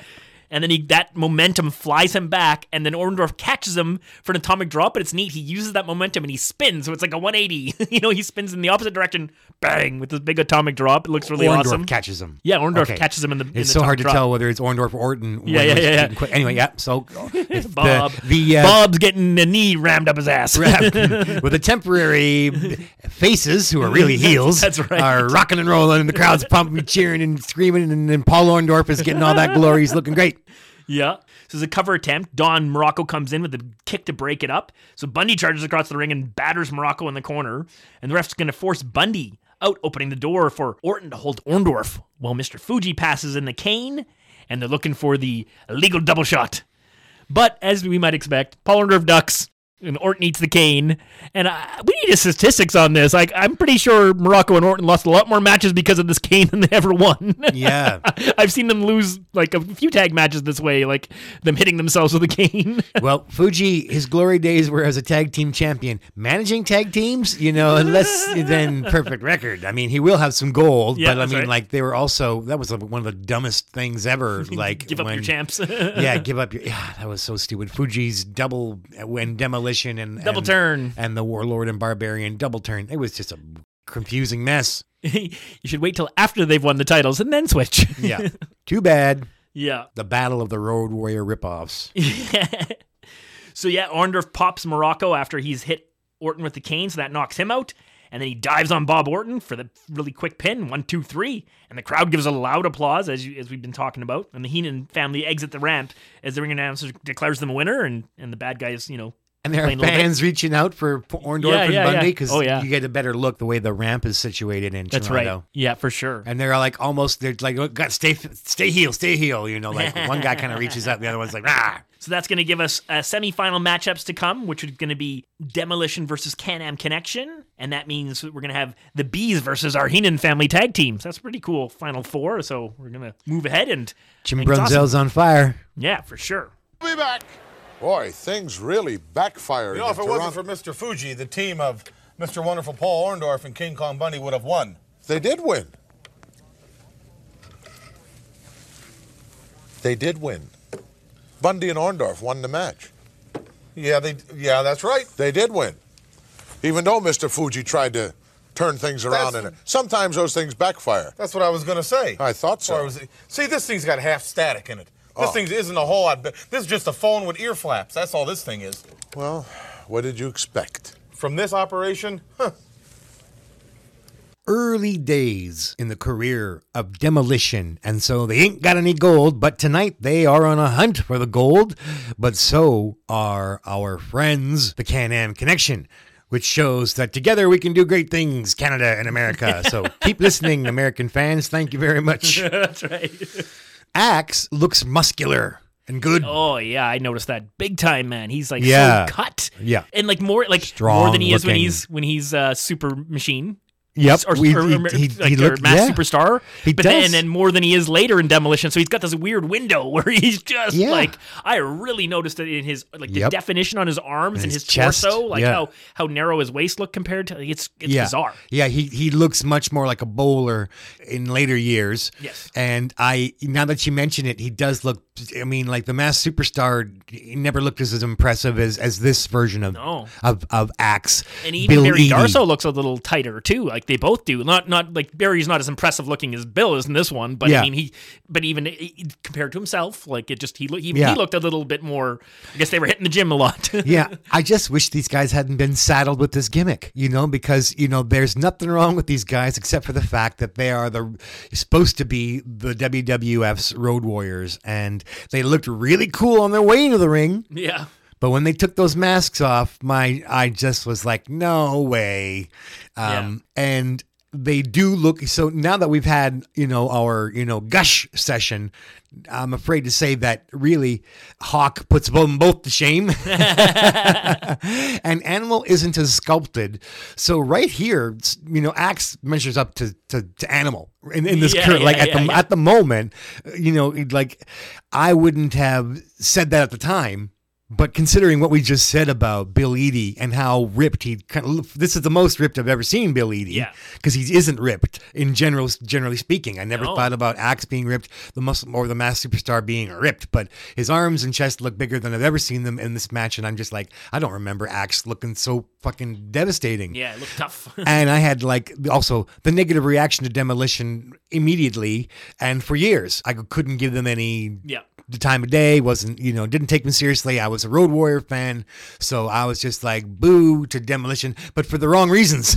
Not because McMahon was wanted me to boo. I booed because they were a weak, watered down. I thought, and here's the thing: we don't purport to be a, uh, a completely family show. They're wearing glitter. Yeah, yeah. The, what Road Warriors ain't gonna wear no glitter. yeah. Strange. Now, I have mentioned before my dinner theater background, and in my dinner theater background, you know, I've seen lots of people wear, you know, makeup for the show, and turns out that when you wear glitter on your skin, the stuff is kind of like so small, it goes in your pores and into your bloodstream. Oh, wow. Yeah. And here's the thing here's the classy version you pass it. Yeah. so when you're having a little, you know, a little wipe, a little cleanup, you know, yeah. to the degree that, and, and like, so I was told this by uh, a lady, you know, who otherwise is a classy dame. But she decided to tell me about the the glittery poop. God bless her. Anyway, so we know that there's raunchy humor in the uh, drag culture and in gay culture. So there's a drag band or a, ja- a drag act that just call themselves shitting glitter. Oh, jeez. yeah, and that's where. So now, poor Action Smash Yeah, yeah, leaving, you know, the sparkliest trail behind them because they had this glitter that they put onto their shoulders. So uh, there you go. oh, the shitting glitter. Sorry, we're here. I got to do it. so we had a big family dog that Jeff might remember a little bit of. Shelby, the big Sure. shepherd collie. She was like Yeah. this 120 pound dog, the Wow. most beautiful, nicest dog, but huge. And she would get into the uh, Christmas tree stuff sometimes. So one Christmas time, she must have eaten like a little bit of tinsel. And then my brother's out in the backyard because it's technically his dog, but it's one of those deals where he brought the dog home, and then it was his dog for a tiny bit, and then he just left the dog with my parents. So you know, and they, you know, became their dog for sure. And I just remember coming home, or I was home, and I came outside, but my poor brother, he had to get like a napkin because or something, and the dog had a little bit of a mess on her backside, and what it was is that you shitting glitter while she's shitting tinsel. Oh, and, he, Lord. and he had to pull the little piece of tinsel out of her butt because it was like stuck out. Oh man! Oh, at least I hope it wasn't uh, too uncomfortable for the poor dog. She made a little yip, and then that was it. right. the humans, no sympathy for him. That's right. Oh, that's funny. Okay, so uh, that is uh, we're talking about the look of the wrestlers. Of course, you know the Can-Am Connection, as all you guys know. These are two sculpted, lithe jogger plus meat. You know, well, they're body Yeah. they're bodybuilders. You know, and like sure. um, like beefy swimmers have the same kind of hair, if you will. I mean, they're they're brunettes, clean shaven, and uh, Yeah. they, there there's white trunks, you know, fr- you Matching. know, There's yeah. similar, similar look. Yeah, so it's a very classic tag team style, clean cut baby face, and uh, in this case, not particularly shiny. No glitter, no tinsel, No, no, no. no masks. Yeah. You know, Smash is also rocking the short hair. He eventually will grow it out for yeah, his long quite term. tight. It's yeah, it's trimmed. Yeah. It's shaven down. Yeah. He'll uh, the classic demolition look will be slightly different than what we have now. Yeah. It also looks like Axe could possibly have a beard because the makeup is quite dark around where you would Yeah. have a mustache and and beard. But um, so they haven't quite settled in to uh, the the demolition that I will love 15 to 20 years after they did their thing, and at the time didn't have much, you know. Um, also, you do notice that the bald spot on Bill Eadie, which maybe uh, you know maybe that. Uh, Once the mask came off, everything like bald spots, glitter, Yeah, yeah. you know, like he was like these. That's where you know things fell apart, and it made me wonder if like like oh the mask superstar, you know, cover up that bald spot, like how Maybe. it's sort of convenient. So we haven't gotten into the match yet, but it reminds me that Bill Eadie and Rick Martel were friends, according to Bill Eadie. And That's then he said that, uh, you know, there was a time where Verne wanted to do him something dishonest. And he was like, I'm, where's Rick? I'm not doing that. Where, Yeah, I yeah, want, we're gonna put the belt on you. yeah, I want to talk to Rick. Where is he? Yeah. And he's like, don't worry about that. Here's our plan. He's like, well, if Rick's not here and, you know, you want got the, I'm just not, you know. Yeah. And so on. It it wasn't even a good financial deal anyway. But the masks did look cool because, as Corey's pointed out, they looked like Master Blaster or, you know, like one of the people from the Road Warrior movie, like the, the main boss. The main main boss, because the Road Warriors technically look like the second tier boss. like true. you know, they look more like the the head Henchmen. the, the head, head henchman. That's right, and not the actual guy who wears this cool looking ho- hockey right. mask. So before the masks come off, demolition very impressive. Now there's a really funny bit with Johnny Valiant, who for some reason. Um, is like trying to delay the removal of the masks. It's like he wants that intimidation factor to last. Yeah. And like it gets to the point where the referee's like, you know, beat it, Johnny V. And Johnny V's like, hey, I want to take the masks off here. And He's like, you know, dusting off their shoulders and, you know, making sure they're all you know, straightened out. And it gets to the point where the referee like does a count on Johnny V. and uh, it's like, one, two. And then Johnny's like, oh, wait a minute, wait a minute, wait a minute. He's already like waving his arms and he does a little kind of George Steele shuffle, like "Ah!" around seven or eight, where he's like, doesn't know where to pop the ref when he finally jumps between the ropes on like eight or nine. It was like, you know, it was just, just a silly bit of stuff. But Johnny V, boy, I've really come to to enjoy his antics, his bellowing, and his, you know, his um, exaggerated manner. So Johnny V de- uh, managing demolition is uh, is great fun. So Yeah, yeah. so he's got those antics, and I think it's probably John Bonello because we're certainly in Toronto. there so was two refs they were rotating. Oh, okay. So no, it's not John Bonello, probably. Well, he might be It with this. could one. He's be. definitely he's in some of them. Right. He's I, some I don't have a note here whether I think she maybe it is. They, it, we'll see if I, I may be able to confirm that as we get through the match. Yeah. The match itself starts with Zenk getting beaten up by Smash. you know, he takes a lot of, you know, typical clubbing big guy. I mean, he's outweighed by 60 pounds or, or you know, 70 pounds or something like that. But it is interrupted by a couple of uh, beautiful double drop kicks, so Martel is able to get into the ring. The baby faces get sick of all these, you know, non wrestling That's right. attacks. That's right. And they deliver some technically illegal, but the crowd loves it, and it's they're so synchronized and graceful. These two, because each demolition gets one, you know. So um, four feet for Axe, four feet for Smash, Yeah. and then we have a hopping, clapping Rick Martel. Right, yeah. And he's just he's having such a great time. And it was funny. I now see my perspective on Rick Martel was like I'm looking at that crowd thinking, you don't know who Rick Martel is. He's my AWA World Champion. That's right. Me- Meanwhile, they're like, no, you don't know who Rick Martel is. He's our WWF Tag Team Champion. Right. and I'm like, oh, I, okay, sorry, pardon me. I didn't know. You're quite right, quite right. Yes, he was. Yes, he was. Now I know. Yeah. So, if and- Kal calls him champ, so can we. that's right. Now, anyway, so um, this is really his more. I mean, he's. I thought this was a different shtick for him, but he was going, you know, to a very familiar place, being in a tag team in the Yes. WWF and touring these cities and drawing Yeah. the heat from these crowds. And they knew him very well and they love him. Yeah. And he's helping breaking in his buddy. Martel and uh, it, lots of tags. They're twisting the arms and, and uh, keeping the big guys from doing their power attacks and uh, you know their punches and forearms and kicks and and uh, the faces are able to you know show some early strategic finesse and control with these uh, locks and holds and twists in the early going. Uh, Axe gets into the ring and at one point Martel and Axe are in there and I'm thinking friends. Looks like for a second, uh, Axe is about to. Uh, he begins a rally, but uh, nope. The uh, baby faces are able to maintain control mostly by holding on to those arms. Lots of quick tags, double teaming. About three minutes later, the heels do take over and they throw Tom Zenk out.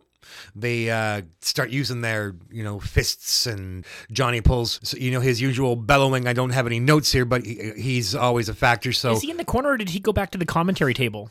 good point. He was doing a lot of talking, so he probably is. I, I don't have that noted. Yeah. So maybe that's why I don't have any notes, is he's on the mic. on the outside, the beatings come back into the ring. There's an ad break though, and the hot tag, we don't get to see it because once we come back, it's Martel now getting the beatings. Yeah. So we missed a, uh, a face tag, and then, you know, the advantage once again, go back to demolition. Yeah, just to remind people again, in case it hasn't been mentioned, the presentation of this, most of these matches are coming through on primetime wrestling. And when you actually watch them, they're not being presented as part of a tournament or anything, like Right. commentaries. And I think that the commentary knows that going in. Like, I think Gorilla, as his position with WWE, knows, hey, this is going to air on TV in two or three weeks. Out of order, you know, this is not going to be together. So we're not going to acknowledge what this is all about. So they talk about these matches almost more like they're just qualifying, like they're just trying to. This is a match between two teams trying to become the number one contender to the Hart Foundation, without actually acknowledging that you know it's part of a tournament. Gorilla did say that both teams were putting their undefeated record on records on the line in this match. That was part of the early commentary. They both claim to be undefeated at this point. That's interesting because Demolition's first match in WWF was losing to the Bulldogs. Wow. their first ever match. Because McMahon, he'd love to get, say it would be, you know, it'd be a house show, right? But it would just one of the first things they would always do. It's it's you know, there's some exceptions, but for the most part, you come in, first thing you do, put somebody over. Right. They got to make sure you're not going to put up a, a fuss, you know, a fight. Martel attempts a rally, and uh, we get a pinfall attempt, but there's a kick out, and Martel is thrown to the floor himself. They continue to build the hot tag, but Demolition does a good job of cutting the ring in half and preventing Tom Zenk from getting in to help Rick Martel, the other half of the Can Am connection, on their quest to qualify for a title shot. Not that you would know it from uh, what they're saying on TV. One of the tags is missed because uh, Smash is bugging the ref, and so when Zenk does manage to tag in, he gets chased out by the ref immediately. But a headbutt from Martel results in the hot tag. The crowd pops, and Zenk comes in. We get a noggin knocker. Martel doesn't leave the ring, so all four men are swinging, and and uh, the baby faces are starting to get uh, a little bit of uh, their comeuppance. In fact, the heels are whipped into each other. The old, you know, Yeah. uh, I'm in one corner here and the other, and then we, you know, quick glance to the side, and we Irish whip the bad guys. Yep, what did you call it? Meet in the middle. Meet in the middle, right? So the bad guys they meet in the middle. And since they're heels, they can't, you know, they usually fall for it. That's right. Then Zenk th- chooses to throw Axe to the floor, and he's going to regret it. He follows him out there, and uh, he puts his Axe, Tom Zenk, into what looks like, let's call it possibly a bulldog, but he's not going to do a bulldog. He's going to ram Axe's head into the ring post. He's going to like bushwhacker him into Yeah. the. Yeah. so it looks pretty severe. So who can blame Axe for pushing him off? Zenk goes into the ring post. Yeah. And this is enough of an injury for um, a count out win. And for Okay. yes, and this is how the Can-Am Connection actually lose by count out to Demolition, so that Demolition can advance in the tournament. Yeah. Okay. And we would never know before WrestleMania three that that would that that had happened. So that's that's neat. There is a bit of uh, some fun after antics. Okay. Yeah, Demolition get out of there because you know they've got a lot of wrestling to do. But Johnny V decides to like you know uh, taunt Martel. And like you can hear Johnny V, he doesn't need a microphone. That's you can hear him through the "Ah, ah," and he actually like he's on the ramp, and Martel's taunting him, and Johnny V kind of like I think he, he might even go in there and take a punch or two. Like, Okay, yeah. yeah. Uh, certainly, I, I I did enjoy the post match antics where Johnny V decides to like uh, taunt Rick Martel, and you know, of course, he's going to regret it. You know, and I, I love the way uh, Johnny V takes a punch. Just it's, he's so fun. Yeah, I, yeah, would like for to go. sure. You know what? I'd like to go back and see some of his glory days. Right. Yeah. I'm not sure how much footage exists, but there's got to be some stuff out there. I'm sure. Okay. So we got another semi-final matchup coming up. So now it's time to find out who's going to advance to the finals to face Demolition. So we have two really fun teams, and this match is just incredible. The energy, it's almost like a different crowd or something compared to all the other matches. Like they're just a, they're so excited about this match. So similar to the previous Heenan family match, Orndorff and Bundy are already in the ring. And it's great because the ring announcer is trying to announce them, and Bundy cuts them off and takes the microphone away. And he's like, or at least he's loud enough that you can hear him. And he's like, "Ah, stop this garbage and just give us the belts." I love it. That was so good. Yeah. Fuck, like that was hilarious. And Orndorff's like, you- same kind of thing. He's just kind of putting his hands out, like, exactly. like, We're the greatest. Just like, we shouldn't even have to fight. Oh, just so make us the good. champs. Yeah. and the crowd's cheering. The crowd is totally cheering. Yeah. It's great, totally at a fever pitch. It's super loud, and uh, the yeah, they get huge cheers. Give us the belts. and then the bees are announced, and they come out, and again, it's that neat look, the framing of it, them coming down the ramp, walking with their back to the camera. You know, Yeah. it's it's it's so unique. It's and it's not like they've given up on the Heenan family. Like the the bees get cheers, yeah, Yeah. you know, but like not any really louder than the, yeah, it's almost like you talked about, like the fabulous ones and the Road Warriors. It's kind of like people cheer for both because, like, yeah, we love the bees, yeah. but geez, boy, do we like these big heels. yes, absolutely. What excitement! So yeah, it's pretty funny. Uh, Orndorff comes over to the side of the ring that has the commentary table, and he starts harassing Monsoon. Yeah, it's yeah. really funny. You can pretty much hear most of what he's saying. Yeah, there. yeah. And, And is they he make- making fun of the shoes, right? Yeah, they're making fun of the it. basketball Oh, shoes. yeah, Yeah, yeah, and he's bouncing. That's he's, right. mi- he's miming bouncing a ball, and what are they here to shoot hoops or whatever? Yeah, yeah. it's oh, pretty, it's great. It's pretty funny. It's so yeah. fun to see him heel and babyface at the same time. Exactly, he's a master. Yeah. So John Bonello is giving instructions to the heels, and we see that the the good guys they're not going to wait. They're going straight to the B masks before the match even starts. Yeah. And it takes them a long time. I think it's Blair trying to tie up Brunzell's mask, and they can't get it tied up. So it takes there's an extra minute there of just fumbling with this mask. But Yeah. that's kind of a neat idea. The bees almost always wait until you know late in the match when they're beaten up. Then they- Yeah. so this was neat. cool were- look, Yeah, you know? exactly. However, you know, as we will find out, Brunzell's drop kick will give him away any day. Yeah, exactly. I, I could always tell them apart body wise, like pretty Yeah. easily. Like I never. Also, like Blair's got a little bit of his mustache poking out from his mask. And, yeah. Well, it depends on the camera angle. From far away, you might not know if somebody's in a yeah, headlock. Yeah, You yeah. know? And Brunzell had a bit of hair on his chest, and Blair had a little bit more of a sculpted physique than than Brunzell for most of their run together. So yeah, they were they were pretty easy to tell apart. But it's it's a fun it's a fun gimmick. So for some reason, Johnny V is up on the ramp protesting and looks ready to wrestle. Like you know, outfit wise, he's got his ring jacket on and he's got his tights on. I don't know if he had a match that night, but uh, yeah, it doesn't look manager gear. It looks like wrestling gear. So Blair's going to start out with Orndorff and they lock up. Paul pushes him into the corner and starts going to work with right hands right away. Like Blair's just eating it right off the bat. And the crowd's firing up. They love it. they, they want It's so Orndorff to kick his ass. Yeah. There's a corner whip and a near miss as Orndorff crashes into the corner, but Blair moved the last second, so bang! Paul Orndorff just smashed in the corner. And here's where the bees are going to do the only thing they can do, and that's work the arm. That's- Yeah. So lots of double teams and arm wringers, so back and forth. It's tags in Brunzell. It's quick tags. Brunzell come in, give him some sort of an upper cut shot to the you know underneath the armpit or something like that. Wind the arm up and then tag again. So they're getting like the sort of high flyer style, like quick beat, like really quick tags. It's to happen in succession to try to keep the heat on these bad guys. So he bounces off the ropes and lands a jumping elbow in one of these spots. So like Brunzell comes in, the arm's all wound up. Brunzell jumps in the air, to that exposed arm drives down the elbow.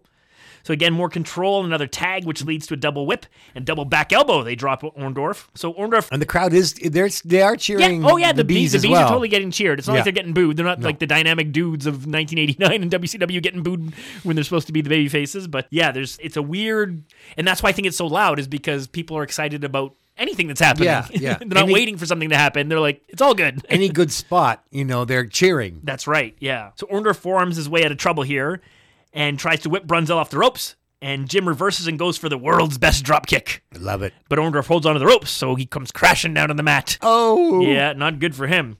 And then the big man is tagged in, and you would think he was you think it was a hot tag, like the crowd like Yeah. pops for Bundy coming in there. Yeah, to crush poor Brunzy. yeah, that's right.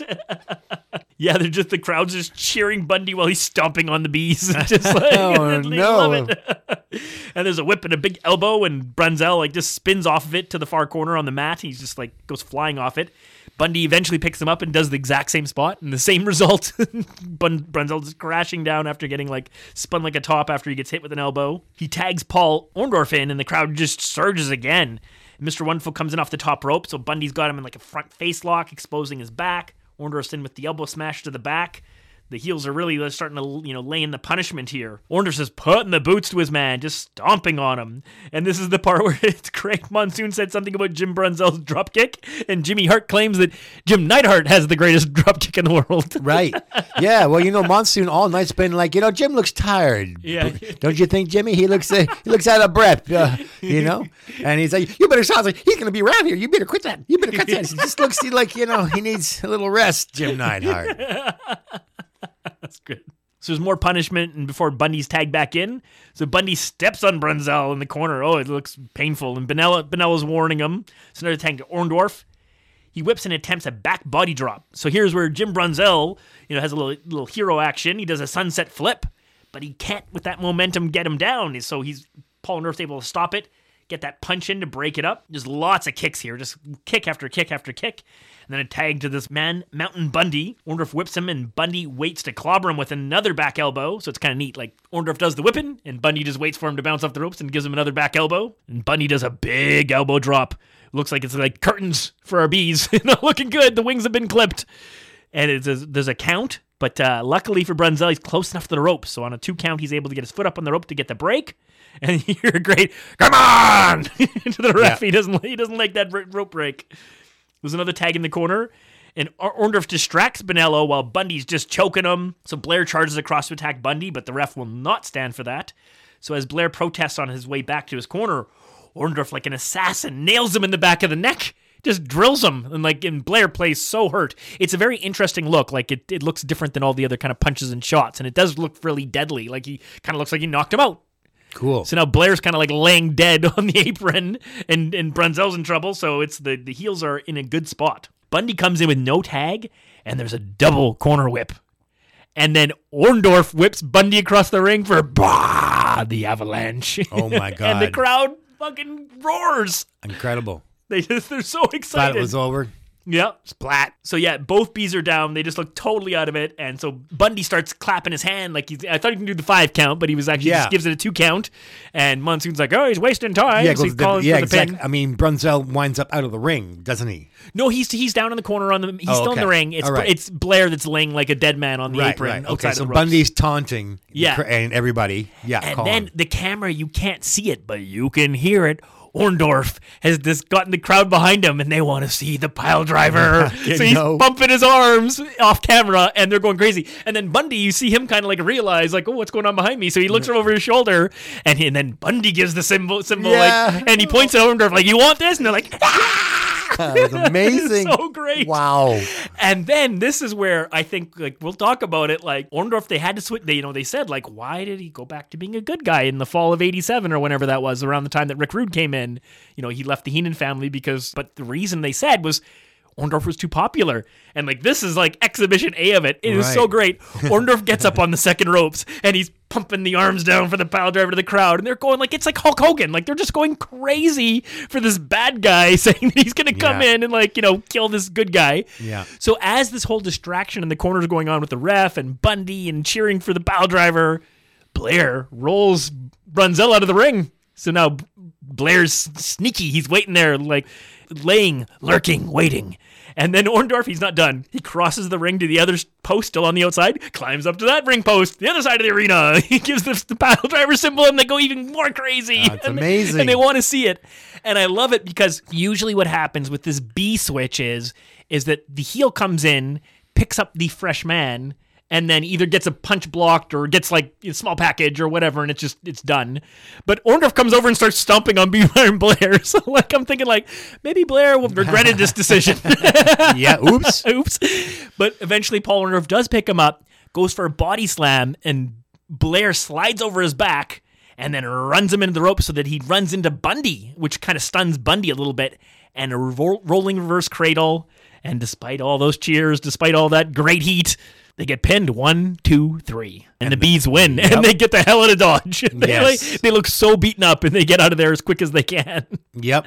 Wow, what a great match. This whole oh. tournament is a blast. What fun. Yeah, and I just love the idea of just how popular he was. And I kind of wonder, I'm like, well, it's Toronto. Maybe it's like the star power of like his appearance at the big event makes him an even bigger star in Toronto, maybe, than he is in other oh, places. Oh, great point. Great point. Yeah. The only downside is that uh, the Heenan family's out of the tournament. Yeah, yeah. I wish they were in the finals. Demolition Yeah. was so new. Demolition should have. Uh, Demolition should have taken a powder. Like I think that uh, they could have. They right. should. They should. This should have been the final. yeah, well, um, absolutely. And then uh, Demolition versus the Hart Foundation. You, uh, no, sorry. I mean, rather, Orndorff and Bundy versus the Hart Foundation. yeah, like a one time only kind of thing. That would have been like so great. Yeah. Oh wow! I would have loved to have seen that. Seen them go all the way. The Heenan family. Yeah. Too bad. I mean, the Hart Foundation versus, let's say, Andre in the Battle Royal looks so great. So, like, the Hart Foundation getting bounced around by Bundy would be hilarious. Yeah, too bad because I was really digging this, you know, babyface Heenan family. yeah. all right. All this glorious wrestling is going to get us to the finals of the tournament where they're going to fight for a title shot. So, it's going to be Demolition versus a very beaten up Killer Bees team. He's wasting time. Why is he wasting time? He's not wasting nothing. He took this guy out. This one B is off. Look, the people are cheering Bundy. They want him to give him the big avalanche, baby. There's one B will never fly out. Hey, wait a second. No way, referee. One B out and one Switch B. B's. Bundy, watch out. One B got the B's. So it is the battle of the unidentified. The masks. Everybody keeps their mask on. Well, actually, there is some talk. It might be now, but it's probably some heel manager is saying, "Yeah, sure, let them keep their masks on," because Demolition has you know little metal spikes in there. You Yes, know, I know. Yeah, Monsoon says, well, maybe I would agree if they the bees had some sort of weapon in their mask, too. Right. So, uh, of course, the masks do come off in the case of demolition, and the bees aren't wearing theirs yet. The action starts off with Brian Blair versus Bill Eadie. Demolition Axe and B. Brian Blair gets the better of Axe. It's a bit of fisticuffs, and Axe doesn't like it. Yeah. So he's like, "Get it. He exits mesh. so uh, Brian is pretty scrappy. He likes That's to right, yeah. he likes to throw and uh, doesn't like to sell as much as Brunzell likes to That's sell. right, yeah. And we'll get a clear example of that right away because uh, Smash comes in, gives uh, a big shoulder block to Brian, and Brian doesn't sell it. As opposed to earlier, Brunzell took one from Sika, and Yeah. he spent around, you know, like Yeah. nursing his ribs for the next three minutes after just like a shoulder block in the first minute of the match. So Right. Brian is, doesn't appear to be quite as generous as, as No. Brunzell, as Brunzell, and like who gets beat up and hurt, at least at the moment. But Brian is looking uh, very formidable at the moment. He's he doesn't appear to be too hurt from his other matches. So what we have is um, a, a second shoulder block from Smash doesn't get the devastation that he's hoping for from Blair. the next time Smash runs into the ropes, Brian drops down for a leg trip, and uh, Smash is suddenly on the mat. Yeah, after un- unsuccessfully clobbering, after not getting his way, suddenly he's ah, he's, he's, he's being dragged over to the face corner where Blair tags in Brunzell and smashes. Doesn't like this at all. It's nothing compared to their beatdown of the British Bulldogs, for yeah, example. exactly. Yeah. Blair gets back in there right away. Some of that high flyer, quick action. You know, Yeah. they're just they're keeping Smash on the ground, but but Blair gets back in there right away, and they're kicking Smash while he's down, dropping a couple of elbows. But during one of these quick tags, what they do is they uh, each grab a leg, Yeah. and they do the old double wishbone, make a wish, yeah, yeah. right, and fall back, and that's right. Ouch. Blair continues to work the legs. He links in a figure four. Yeah, yeah, I saw that. big surprise after you know he's been they've been kicking the legs and they're working the legs keeping the big man on their back and keeping them from having that mobility to use their power. So uh, the figure four he, he doesn't finish it though. The last little bit he doesn't Yeah. quite. And axe actually comes in and drops a big elbow and breaks up this uh, you know near submission attempt but Blair still got all this energy, even though it's like the his third match of the night. He uh, gives Axe a head to the turnbuckle for his trouble, and he's on fire. Brian Blair is just you can't be stopped. Uh, Axe does manage to tag in, and so they square off again. And once again, the fisticuffs don't go Axe's way. Brian is throwing his punches in bunches, and uh, and Billy Eadie, Smash, the mass superstar, decides to throw a knee in the gut. Yeah. And that works. So uh, a, a unsportsman boxing like knee to the midsection doubles B Brian Blair over, and now the bad guys are gonna take over for a bit. Axe tags in Smash. Smash picks up B Brian Blair and drops him over the top rope for that throat drop that we've seen. and uh, is clutching his clutching his throat makes it hard to breathe. They continue to choke Blair as, as they drag him over into Demolition's corner. Axe tags in, and he throws Blair to the outside where Johnny V gets in in the action and beating up our Killer Bee. And this time they're cheering the Killer Bees now that the Heenan family and Paul Orndorff has left the ring. now that the popular heroes are gone. The fans are able to get behind uh, the Killer Bees. Blair is getting beaten up, and he gets outside of the ring, and then he gets beaten up back into the ring. Smash tags in, and they're just battering him. They're they're building the hot tag. Brunzell wants to get in there. A big body slam results in a two and a half count, and then we have our first audience pops because there's a tag is made, but oh, Bonello or whoever it is, I'm not quite sure, uh, doesn't see it. Yeah. The false tag uh, does not work, and Brunzell has to be taken out of the ring. Meanwhile, this gives Demolition a chance to drop a big double elbow and then the axe handle. Uh, they still haven't, as I said, perfected their their good axe handle smash, Yeah. but they're getting close. Somehow, both bees are outside the ring because usually when the masks come on, they do it simultaneously. so we have both bees outside. The masks come on. Of course, they're expecting, you know, a little less energy from the bee they get their hands on, but it's Brunzell, and it gives him a chance to do his fantastic drop kick. Unfortunately, it's not one of those where uh, the opponents are jumping over Yeah. Brian Blair to give that just the. It's such a subtle touch, but it works so well. The guy's just doing a little hop and whoa, oh, world's best drop kick. That's right. Um, but anyway, still, the Brunzell gets a two count off this drop kick, so it, it lands beautifully. Uh, Smash comes in and he's booting Blair. He, the action begins to devolve to all four men. B. Brian Blair climbs to the top rope. One of the demolitions members is demolition. I have an A and an S written over each other, so I'm like, ah, oh shit. Somebody goes after the legal B, but meanwhile, B. Brian Blair's on the top rope and he does a top rope sunset flip oh, on demolition, and he gets the one and the two and the three count, meaning the Killer Bees will move on to face the Hart Foundation in the tag team. As the reward for winning right. the tag team tournament, they get a title shot tonight. But you wouldn't know it if you watched it on TV because they right. chopped it up and mixed up the order. But you know, boy, would I have loved to have been there that night, not knowing what's going to happen. Like, That's could the. Killer Bees beat the Heart had to win three matches just to get to these Yeah. champions. I know at this to get point, to sit back and rest. I'm like, this is Brunzell's night. That's right. He's landed a drop kick in every match, you know, Yeah. and you know, it's just woohoo. Now I have one last note: Lonely fans, white hat. I, I don't know what that means, but probably somebody at the ramp looking for autographs. but the, yeah, you know, it's like their third match, and they're just like, Well, one thing I noticed when the when the file is ending is that you see Jack Tunney come down the ramp.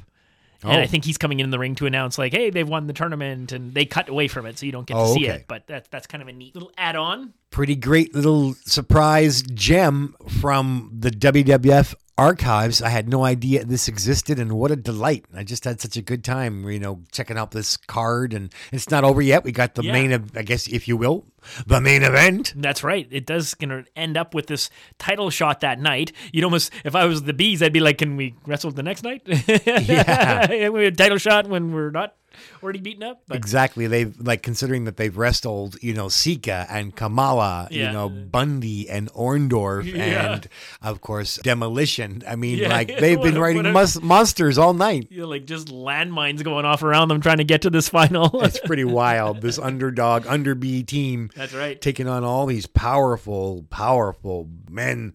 Bigger. There's everybody's bigger. Everybody's bigger than them. Yeah, That's wild. Such a great story. Now they get to wrestle guys only a little bit bigger Yeah, than right. Anvil's bigger, but Yeah. yeah. Hart's maybe even smaller than them. I wonder. time. I always kind of like underestimated Bret's size, but you know he goes he- on to wrestle big men all the course, time. Yeah, and he's he always got announced somewhere in around two thirty. He's probably Right. weighs similar to those guys. He might be a. Lo- I think at this point in his career, he's a tiny bit taller than Blair and Brunzell, but I don't think he's as thick as Blair and Brunzell. Like, Maybe. I think he becomes thicker, you know, as Maybe, the, okay. as the '80s and '90s roll on. He becomes more beefed out. okay, There we have it. We're gonna take you to that final match. Can the bees win the titles? Can they finally achieve that glory they've been waiting for? oh please give me that who- AWA who nostalgia. we don't know. We- nobody knows. Nobody knows. knows. We're gonna have to f- tune in to find out. Use your imagination.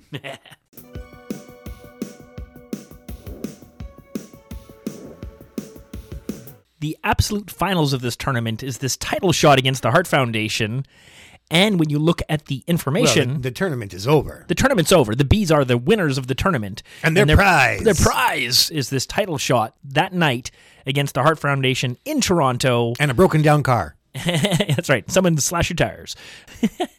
but here's the deal. I was actually referring to like the ultimate tournaments. Wasn't there an Oh, ultimate tournament? Yeah, you got a yeah, car? yeah. That's Not right, Regina. yeah, down, yeah. Just bo- a beater. The old bow down. Yeah, they would they would somehow find like a beater car that runs. That they just barely would run, and then the winner of this tournament. This is like early 2000s, late 90s. Would be like you know you win this car that's worth like two hundred dollars. and the and the one guy, the one team they won at the one time, the guys from Winnipeg, and this so they're you know they're gonna drive like six seven hours back from uh, either Regina or Saskatoon or wherever it was, and uh, and they it, it wasn't gonna make it. So they had to they, they left it with a friend that uh, who was you know was handy, Yeah. and the guy worked on it for them. And when they came back the next summer, it was it was in you know working condition, and so they they drove it home the next year. Wow. yeah. okay, I like it. I like it. That's right. Well, the Killer Bees already have a. They've had a rough ride That's on their way to the Hart Foundation. Yeah, we've illustrated how powerful the teams are they've been fighting. It's quite Monsters. ridiculous, actually. And they've made it through. Now, here's where it's going to get a little tiny bit anticlimactic. So, this match was not ever televised. It's a dark match on that TV taping. I was able to find the match on YouTube, uh, March 15th, Toronto. Clearly, it's Toronto. It's the ramp. It's the Bees versus the Hart Foundation. But when I watched the match, I realized even though it's labeled as being that match, it's not that match. The match we have a file for is a different match. Oh. And I was able to kind of like deduce it through all of this. So I don't have any video of the actual proper match.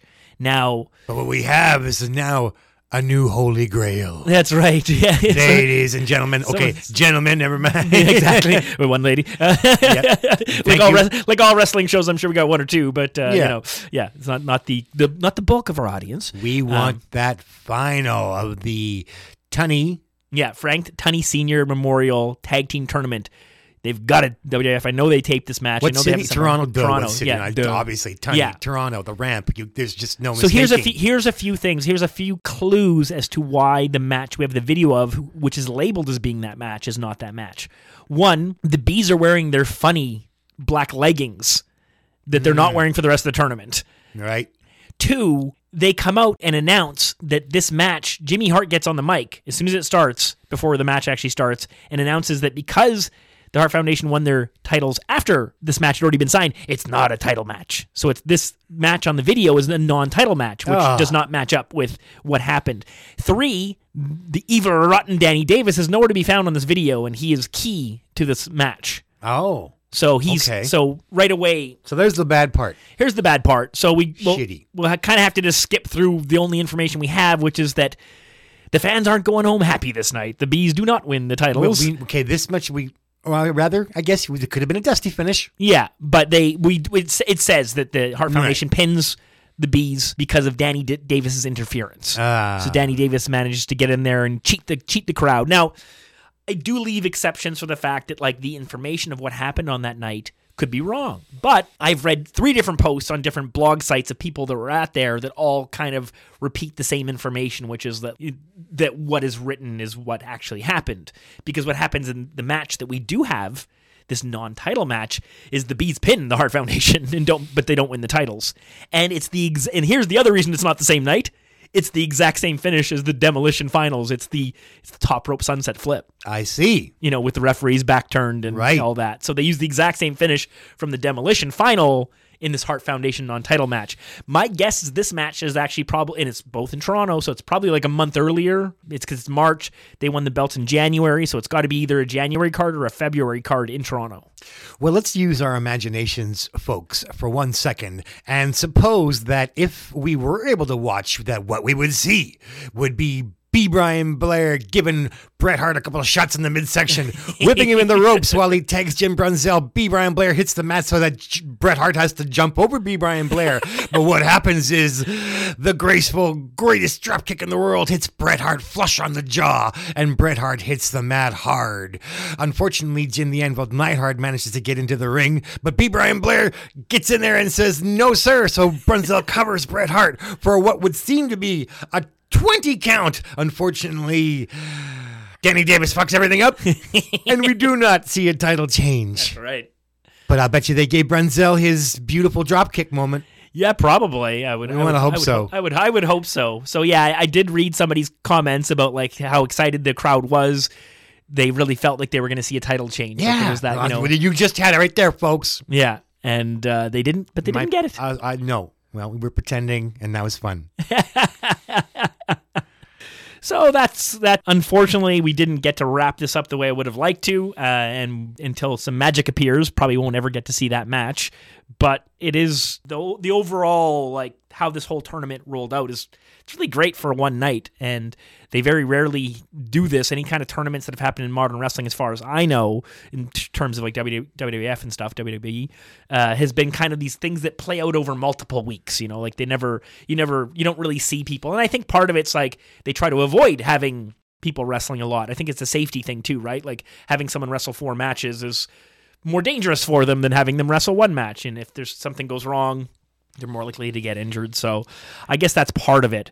But I just I remember the time in the early '90s when the WF roster was really thinned out, and they really started to rely on Bret Hart. And it was when you really realized that he was like the king, the key to it all for a while there. And they were like there was multiple pay per views over a couple of years where it was like Bret Hart was like in two or three matches per car, you know, per per pay per view because they were just like, okay, how do we make you know, okay, there's a King of the Ring tournament, okay, he's he's in all those matches, and then like there's another one where it's like, okay, he's gonna wrestle his brother first, and then he's gonna have his title match at the end of the night, WrestleMania 10, you know, like all that stuff. They were kind of like, like the only way we can make the special is if Bret Hart's out there like a lot because Wow. they didn't have enough stars really to to carry it at the time. It was the thinning of the roster. Very interesting. Well, this certainly was a hidden gem, this whole tournament, and those are uh, all valid reasons as to why you don't see more tournaments.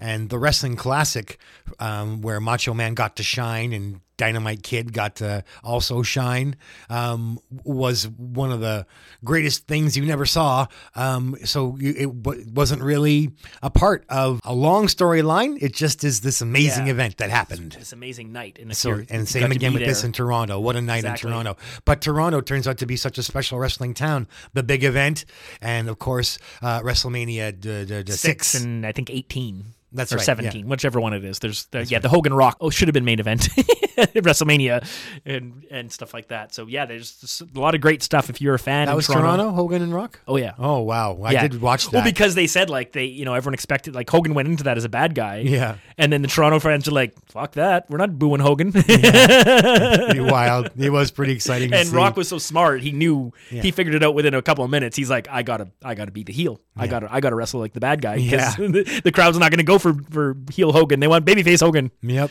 Yeah, that was pretty great. Okay, so we're going to wrap up this whole show with something that aired on March 30th on prime time, and I guess it's what we would call the official last televised original Piper's Pit. Yeah. Well, turns out you know the first Piper's Pit was the day after Hogan won the belt. I'm not sure if you knew Oh, that, I but I, I saw one together, source. no. Yeah. Oh, wow. Kind of interesting. And so um, he comes out and uh, stops the show, catches me unaware, and knocks it out of the park. I, I can't really um, say enough about a speech.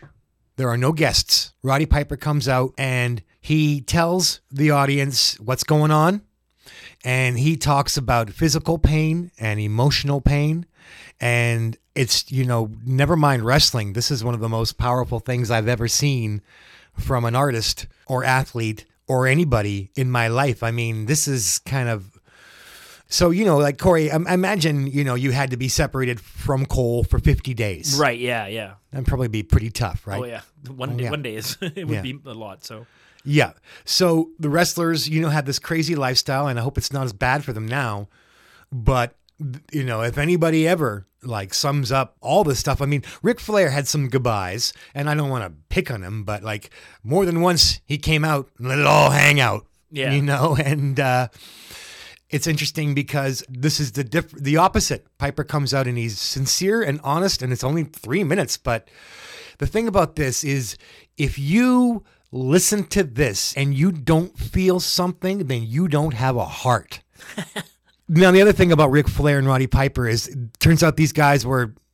You know, I want to say Batman and Robin, but they're both Batman. Yeah, yeah, yeah. You know, and uh, they were the party guys. Yeah. So you know, a lot of people dance around it, but you know, other people, you know, like Ric Flair was like anything we could smoke or snort or drink, we would, Yep. we would do. and he's like Piper was the guy that like, and so um, there was a lot of partying, and uh, sometimes you know I've seen what I thought was like, oh, Piper looks like he's high on coke, you yeah, know, yeah, yeah, yeah. you know, Corey and I, you might be getting to know our personalities a little bit. So I have had a life in showbiz at times, and my life has been a little wild at times. Corey, less so. He's more of a family man and had more of the nine to five jobs.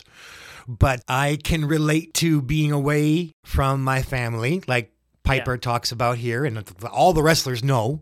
Yeah. I can relate to, uh, you know, drinking a lot, chasing skirts and loneliness on the road. Flair and Piper, it's like Piper doesn't shed any tears, but it's enough to break Bobby Heenan down. Oh wow. He's wiping his eyes and they come back and Gorilla Monsoon is, what's the matter with you? And Pipe, Bobby Heenan's like, oh, I poked my eye with the phone here. and like he's doing a shtick, right? It's, Yeah, but it's yeah, a yeah, really, yeah. it's a touching shtick because Yeah. you come back and, and, and Bobby Heenan's pretending to be broke, Right. to have broken down from this bit. And, and, then- and then he's go, then he Piper, and then Heenan's like, I'm glad he's leaving.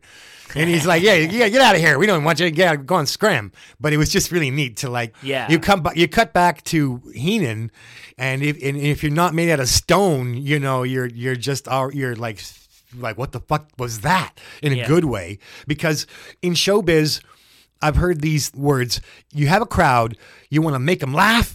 Make him cry and scare him, and this runs the you know the whole gamut of, of human feelings. I don't even know if that's the right word, but I mean like you know you you want to feel things, you know, like when you're numb and cut off, like the U two song, like don't this, don't that, don't think, don't blah, don't don't don't Yeah, don't yeah. makes you numb. You don't feel anything.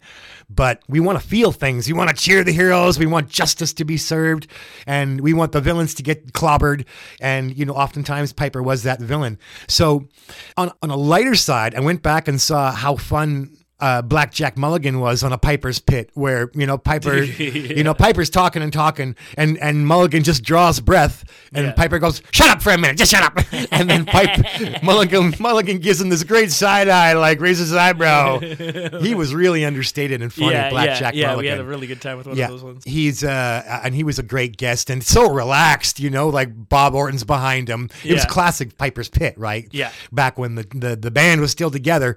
Mulligan's chewing tobacco and couldn't be bothered less that Orton's right behind him with the, you know, probably with the cast or not. Yeah, I don't yeah. know, but like he's just so unintimidated. Like that was, I, I went back and had a look at like a fun Piper's Pit moment and, Yeah. and I got a good laugh out of just like Black Jack Mulligan's facial expressions and the way that Piper winds him up. Yeah, we loved the Jake the Snake, Blackjack Mulligan Snake Pit. Yeah. So he was a great Have you said ladies? Yeah. so back to this so-called finals Piper's Piper's Pit. Corey hasn't heard it, and or or you know, It- it's been so long that I don't yeah, remember it's been so it, yeah. long. Yeah, so you know, I probably set it up too much, but it just it's it's powerful. So uh, I you know said to Corey, I, I want our listeners to hear the whole thing, and so. You're gonna get to hear the whole thing. Let me just see if there's anything else that I wanted to say before you hear it. Well, I guess I should. What you can't see, Piper come out. You will hear it, but what you're gonna, you know, uh, let me describe for you. He comes out, and the painting is up there of, of him with the bagpipes or something. Right. And I don't know if this is true, but I heard a thing that he used to busk and be a street performer playing bagpipes. Oh, wow. I think I just saw him say that in some clip, right? Something that I have in common with him. I, I've been a street performer Right. and uh, played guitar and sang, you know, in parking lots and scary parking lots and had some scary situations. But anyway, and had wonderful, amazing times too. So the big portrait's there on the wall, but then there's another thing that looks just like it, and Piper picks it up, and he's in his kilt, of course, and his Yeah. hot rod shirt, and uh, you know it's red stripes everywhere. I mean the plaids everywhere. It's a Piper's Pit, like you know, and he picks up this this lovely piece of art. The second, there's two of them, right? And he picks it up and he looks at it and he and he, and he props it up onto the table. So that's that's what you're not seeing is him. You know, uh, it turns out it's a gift. Right. But anyway, so uh, I, I'm going to play it now for Corey, and then I just want to hear what he has to say about it. I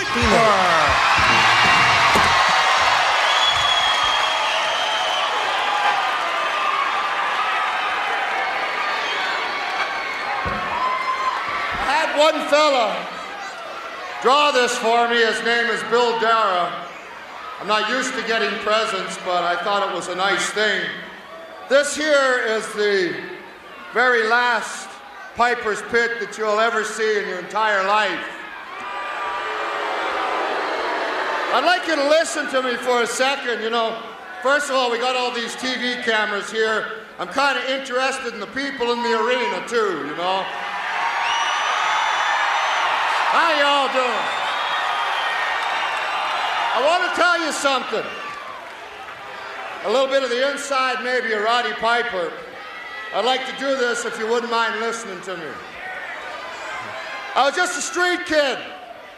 People talk about WWF wrestling, and I was just a kid born. I didn't have no mom and dad. And no, I'm not. This ain't no Lassie story. I grew up, but if it wasn't for WWF and professional wrestling, I'd probably be in jail someplace, man. But instead of that, instead of that, I ended up marrying beautiful American woman. I got two little American girls. I've been I've been stabbed three times, I've been shot at, went down twice in an airplane. It didn't bother me or make me want to retire. I got a little girl, four years old. Some days I go on the road for 50 days at a time. Last time, a little girl grabbed me around the leg and she was crying and she asked me not to asked me not to go anymore. And I can handle anything. Uh, you can shoot me, you can stab me, you can spit at me, but I ain't gonna let them go without a daddy like uh, myself, man. Uh, and they're gonna be raised Americans, and they're gonna be raised damn good Americans. I'm not an American. I'm here on a green card. But I'm proud of this country because they let a jerk like me come in and do whatever the hell I want to do for as long as I could. And you gotta admit, you gotta admit, when I was well, I was hell, man. And I had you all rocking for as many years. When you come to see me fight, you got your money's worth. I never surrendered and I never retreated from nothing.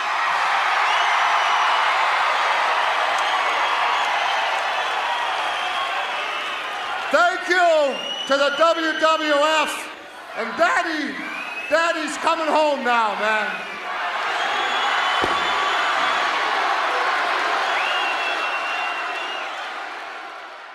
So, what do you think about that? Yeah, it's uh, it, it doesn't seem familiar to me, so I wonder if I actually did miss it back in the day. It's yeah, it's really powerful and it's interesting. He steps up on the tables because he wants to be able to look past the backdrop to the fans who are sort of in the backside of the arena and Yeah. and acknowledge them that it's not just a TV show; it's more about the people. And yeah, it's uh, ever since I've become a dad, I definitely uh, definitely got a soft spot and for anything related to somebody's you know family stuff, and and it, it doesn't take too much to get me wound up emotionally. So yeah, it was very very powerful stuff. He spoke about you know the reason why he wanted to step away from wrestling, and you know he's going to try Hollywood obviously, and but have a different lifestyle, uh, spend more time with his family, and um, So, turns out the final Piper's Pit, I looked it up and it's kind of fun. He still had it. There was an organization called the MWF. okay, yeah, yeah, I that one, yeah. so Piper passed away in 2015. Screwed it up already. MCW. Oh, MCW. Okay. Maryland, I believe. And there's a video out there of a couple of gentlemen saying, hey, turns out this was the last one. And so we're going to share it with everybody. And it's kind of fun. So it's really cool, actually. Piper comes out there. He can still talk. Yeah. And he doesn't look too hurt. You know, uh, if I got my math correct, he made it to 60 years old or Yeah, 61. right, yeah. He comes out to the to the ring. the crowd's going crazy. And he gets the mic and he's talking before long. Like it's good. And there, you know, you have like these loud mouths that you're just like, you know, it's not about you, Yeah, right? yeah, yeah, They just want to say, hey, let's try to get this chant going, guys. So it's like uh, he's trying to talk and like, yeah, yeah, yeah, yeah. Oh, let's do this chant, guys. You know, just like pay attention to Piper for a minute, okay? Yeah. So like they're doing all the thank you, Piper. We love you, Piper. And you know, all this stuff. Where it's like they're trying to have a conversation with Piper, you know, or like one guy super loud thinks he can have a conversation with Piper, but Right. you overlook that because you know Piper's he's saying stuff like, "Yeah, I love you too," and it's all lots of good stuff. Um, but um, and it all feels kind of like shoot, and suddenly it turns into a work. Piper's like, "There's a guy backstage. He's got a beef with me. Some some writer." Some writer's got a problem. Like, yeah, well, we don't need writers. And, you know, he Yeah, starts, yeah, you know, and they start working. Yeah, yeah. And uh, so this guy comes out, this guy, Kevin Eck. and like he's apparently an ex WWF uh, writer or WWE, Okay. right? Yeah, yeah, yeah, yeah. And Piper. So like I was one at first, I was like, why is Piper shitting on somebody? You know, and Right. it took because he was like, you know, but I mean, it was so cool because Smooth like went from this real like, hey everybody, good to see you, I love you, Yeah. You know, and the crowd's like, well, yeah, we love you. To this like calls out the guy, the guy comes out, and then eventually he's like. Piper, you know, you got me fired from the WWE. he said, I wrote you some lines and you wouldn't say them. And Piper's like, yeah, that's right. I don't say you. You can't put words in my mouth. and he's like, yeah, well, you, you, you, you go into business for yourself. And I want you to apologize right now. if you're a man, Piper, I want you to apologize because you, he goes, oh, I'll tell you what, you, you want to shoot, I'll shoot. So like this great work Yeah. is disguised as a shoot. you Yeah, know? yeah, yeah. But the guy is, it's so good because the guy's like, you know, this guy's going to get popped. Yeah, that's right. Right? He's going to get Danny Davis, right? So you're just waiting for it. And then, like, so a great smooth exchange. I mean, like, Piper goes on, like, it, it delves back into this realm where Piper gets real quiet. And it's like, Yeah. it almost seems like a shoot again. But, like, Yeah. but you know it isn't when the guy's like, apologize or you know you're not a man or whatever then you know that we're waiting for this guy to Yeah. take a shot and hit the mat and so he does piper finally clobbers the guy and Yeah. then a tag team called the hellcats come in Okay. and then another tag team called Black Wall Street. Okay. And this one guy's like fucking huge. Oh, jeez. Um, and it is a couple of black wrestlers.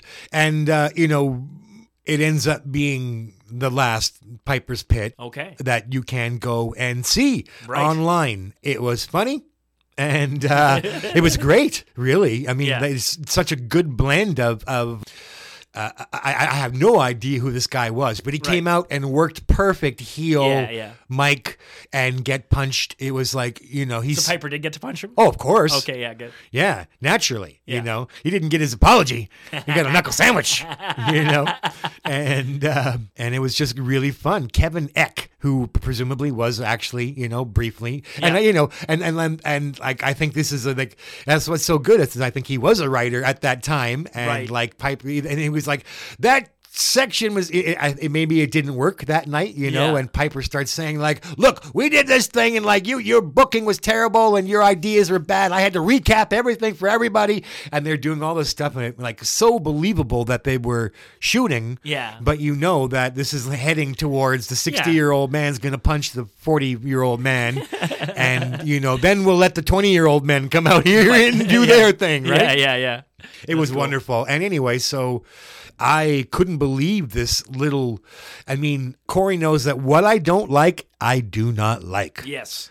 Yeah, I forgot to mention this in our movie review for the Iron Claw. I was like, I was going to preface before we started talking. I was like, Jeff's kind of picky when it comes to entertainment, and he usually is pretty critical about something. So if he likes something, it's like, oh, that's that's you know, oh, he must have really liked it because he usually has something to say. yeah, well, Corey could be like, "Oh, there's this new series, like you're gonna have to love it." And like I think it was Suits, right? And I was like, 12 minutes in, I'm out. yeah, just like that. I was like, "This is not gonna work for me." I never got past episode one of Suits, so it must have been something else. But I, I get your gist. you know, the, there was there were definitely moments for that. Yeah, that's that's funny. that bit with Piper moved me as much as anything ever has. Any athlete. I mean, you got your Wayne Gretzky breaking down at the podium. Yeah. You know, you've After got the trade, you mean? Yeah. Yeah. And you've got other like you know celebration moments in sports like Yeah. that was you know but that was like a hugely emotional moment. Uh, Gretzky, I, you know maybe the the most kind of like the iconic Canadian sports moment of like uh, uh, you know the sorrow of Yes. of, of like trading and leaving and and moving homes and change and transition and like there's a bunch of hockey players watching that who don't have their feelings often uh, they're they're not encouraged to express their feelings. Maybe things have changed but sports can often be a place where like tough it up don't boys don't cry. And i mean like you know in the 70s that was different. They they told us we could cry when we were growing up. And you know it doesn't take much. I mean like i maybe i don't like much but i can you know things can get to me. And like i I just couldn't believe that. So I'm grateful that I got to see what is the, as the greatest thing Roddy Piper Roddy Piper ever did was that speech because he he spoke so truthfully, so sincerely. He told Yeah. no lies. He talked about loneliness and sacrifice and and I, I know that he went on to rejoin the WWF and I hope those kids got their dad back at least as much as he could provide it. Yeah, that's right.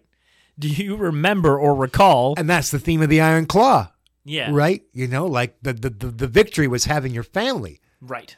Whereas Ric Flair, you know, seemed to be a guy who was like, "Hey, I love being on the road 300 nights a week." That's you right, know, yeah. but at the same time, then he had to deal with the, you know, the the the bad part of partying all the time. Yes. And uh, I didn't know Party uh, Rowdy Roddy was as much. A, well, I guess I found out for sure now listening to Ric Flair talking about it. If he's saying it, then Yeah, and then everybody else, all these different impressions of Roddy, like people describing, you know, like he's got the shake your hand, how you doing? How's your family? You know, like that's that's coke talk. You know, like when people are the game show personality all Yeah, the time, yeah, yeah, like that. That's you know can be partying and like an artificial kind of Right. Anyway, God bless Roddy. That was incredible. I'm glad that we covered it. Yeah. Way to go. And like, I didn't re- expect to get those feels. Holy shit. I hope you didn't get embarrassed, dear listeners, breaking down in the middle of a grocery mart. Do you speaking of Flair and Piper, do you remember or did you see when they were tag team champions in the WWF? No. Yeah, they got a little title run right there at the end of Piper's last days of wrestling in the WWF. It's pretty fun. Flair at his absolute peak, you know, 82, when there's like sort of still not a wrinkle yet, and his hair's, yeah, yeah. he's still got the perfect 70s hair, you know. yeah, yeah, yeah. I mean, it's not like it's all downhill, but he never looks cooler than he does, like you know, in '82, with his hair's the longest. You know, That's right. There, are, I so in the research, I saw these clips of Flair and Piper cutting promos together, stuff that I've never seen before. Right, yeah. and it's the typical, you know. Quivering, shaking, trembling with rage, you know, Piper, while Flair's putting those, you know, smooth words and all those accents to it. But Yeah. this promo was more in the context of like then afterwards these two guys we we, you know would just set the town on fire you know That's right. oh what about the time piper and flair participated in a reality tv show where they did the wife swap Okay, I know about that, but I never saw any of it. okay well that might not be the language but one guy goes Yeah, and lives in his kind of called that. Yeah, like Yeah. wife swap. It's like show's kinda Yeah. called that. yeah, Uh, they're not. I don't think they're trying to insinuate that they're in each other's beds or anything. But uh, yeah, that's the idea that you got to live the other guy's life, like go live in their house with their family and their wife, and and they do it with regular people. But I guess this was like a celebrity version of it. Yeah. Yeah, I saw a, a minute or two of it, and uh, you know, a lot of it was like Flair hanging out with Piper's wife, and you know, she just didn't seem to be into it. She's like, "Oh God, Yeah. what have they drag me into?" The the Paramount Network, which used to be Spike TV, they've got that thing where if you ever watch their TV shows and you aren't DVRing, DVRing it and able to fast forward through it, like 80% of their commercials are for their own product. Like they just basically like every commercial is like there's tons of commercials and almost all the commercials are just like their own shows. And so there's one of those versions of that show you're talking about and it's this woman like going showing up in the other person's house and she's like a neat freak and she's scared of cats and she's like oh my god she's going around picking up like you know handkerchief or something that's on the floor or a kleenex and she's ew and then this cat jumps up and she's like ah! like you know and it's like and because they repeat these commercials for like a year it's like Right. if you ever watch anything on this you're like oh my god not this again Jump scare. that's right okay that's actually going to wrap us up this week. Next week, we're going to get back looking at more stuff that happened in March and April of 1987, trying to get to the Saturday Night's main event in May, all that fun stuff. We've got a returning Ken Patera. We're going to find some other good matches, some fun stuff. So we'll hope you have a great week. And I think that's the last thing we have to say. Well, we're out of time anyway, so, so We're over time.